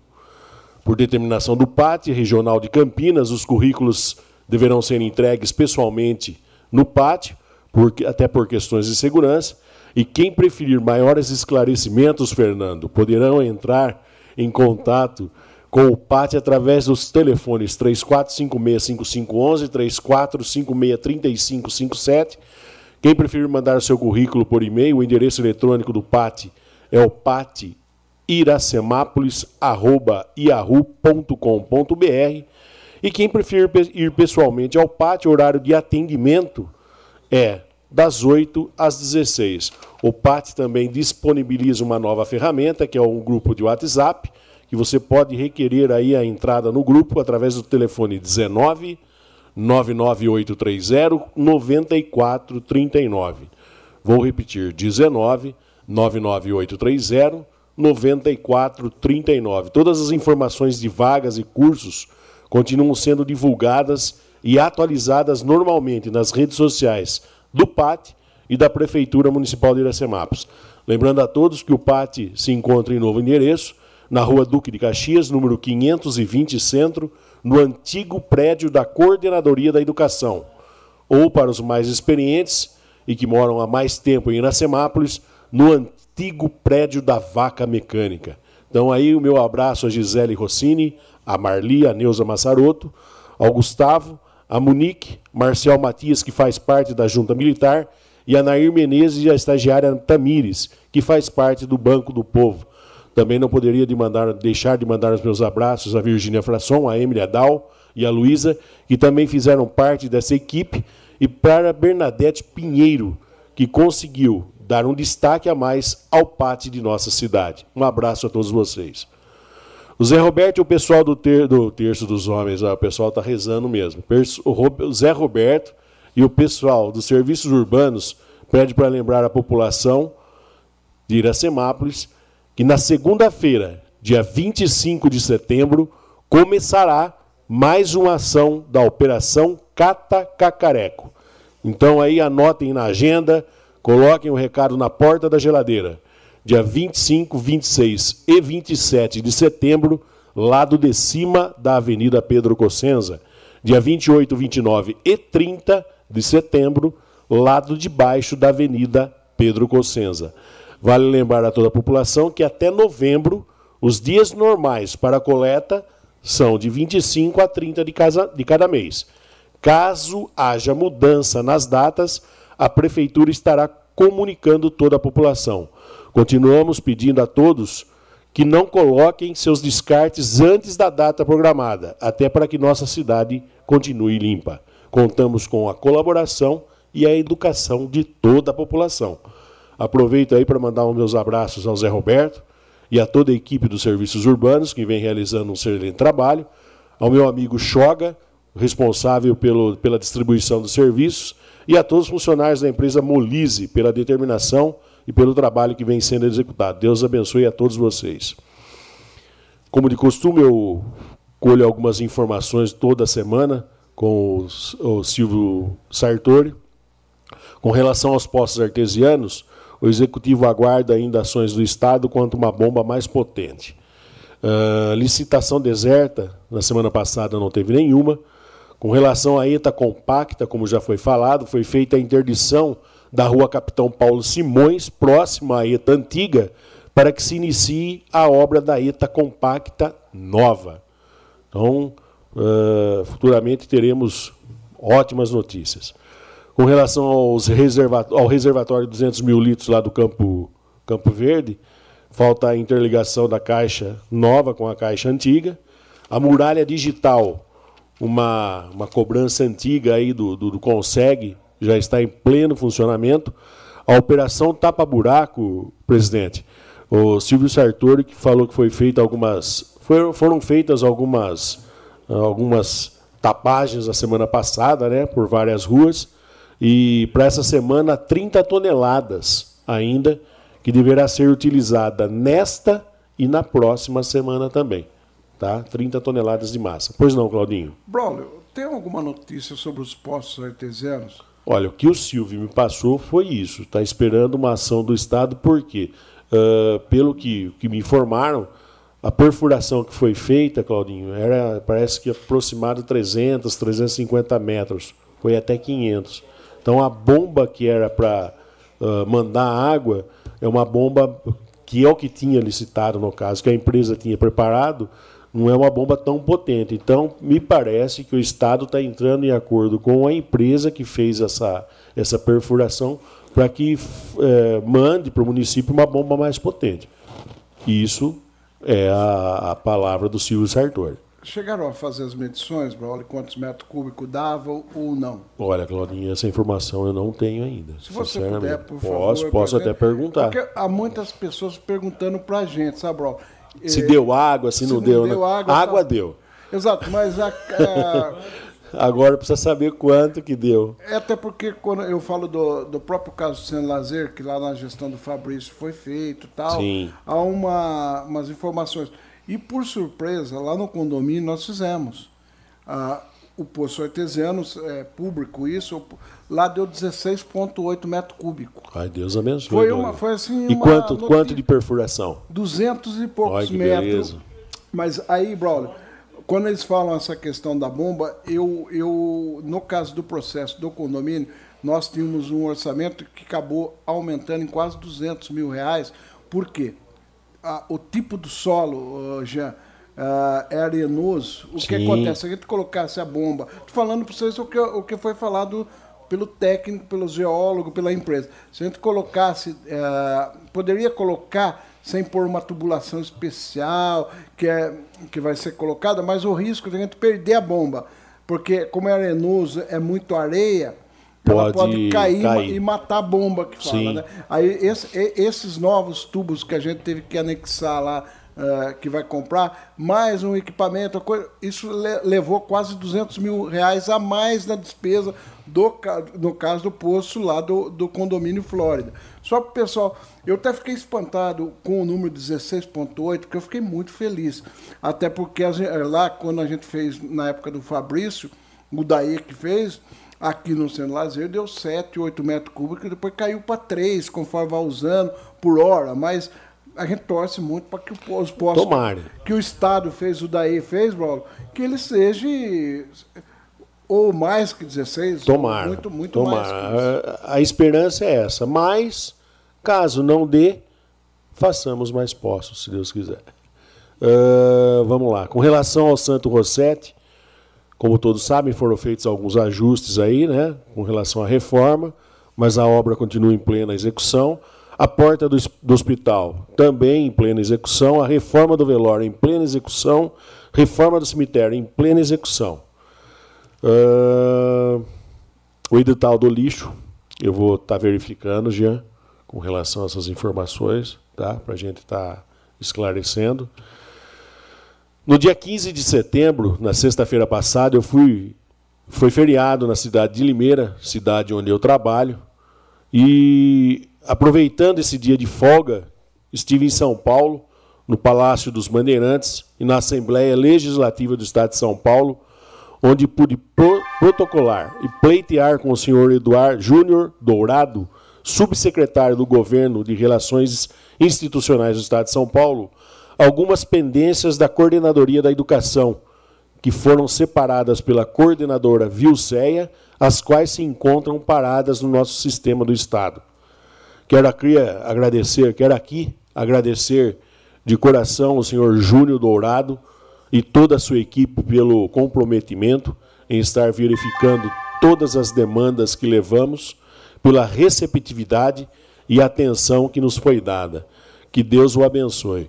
E obrigado também ao senhor Carlos Takahashi.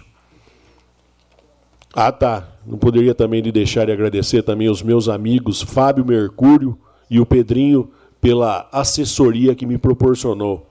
Pessoal aí, os, os dois amigos aqui da Câmara. Presidente, só mais uma, uma notícia aqui. Uh, na dia 22 agora, sexta-feira, das 7 às 20, na UBS do Jardim Iracema Angelina Platinete Massari, localizada na rua Padre Elias Faldu, número 233, próximo aí à base da Guarda Municipal, estará sendo realizada pela equipe do Departamento de Vigilâncias em Saúde uma mega vacinação, onde estarão à disposição da população vacinas de rotina, inclusive as vacinas de gripe e Covid-19. Então pedimos aos, aos papais aí, as mamães que não estão com as cadernetas de vacinação de seus filhos em dia, que compareçam no dia 22 de setembro, sexta-feira agora, na UBS do Jardim Iracema, das 7 às 20. Como muitos trabalham o dia todo, a Coordenadoria de Saúde estendeu o horário até às 20, para que ninguém fique sem vacina. E também que não dê desculpa porque não deu tempo. Então, parabéns aí ao Executivo, à diretoria do departamento, a diretora do departamento Vivian, ao coordenador da saúde juvenal e a todos os funcionários da saúde do nosso município por essa ação, buscando sempre atender melhor a nossa população. Antes de finalizar, gostaria de desejar aos meus colegas de bancada do PL, Ralph e Vitor, uma ótima viagem, que Deus acompanhe vocês para Brasília e que tragam no boas notícias para o nosso município. Infelizmente, eu não vou poder ir, mas eu tenho certeza que conseguirão representar esta Casa de Leis e o partido do PL como ele merece. Do mais, uma abençoada semana a toda a população de Iracemápolis. Fiquem com Deus e que Ele nos proteja. Danilo, tá? Tchau,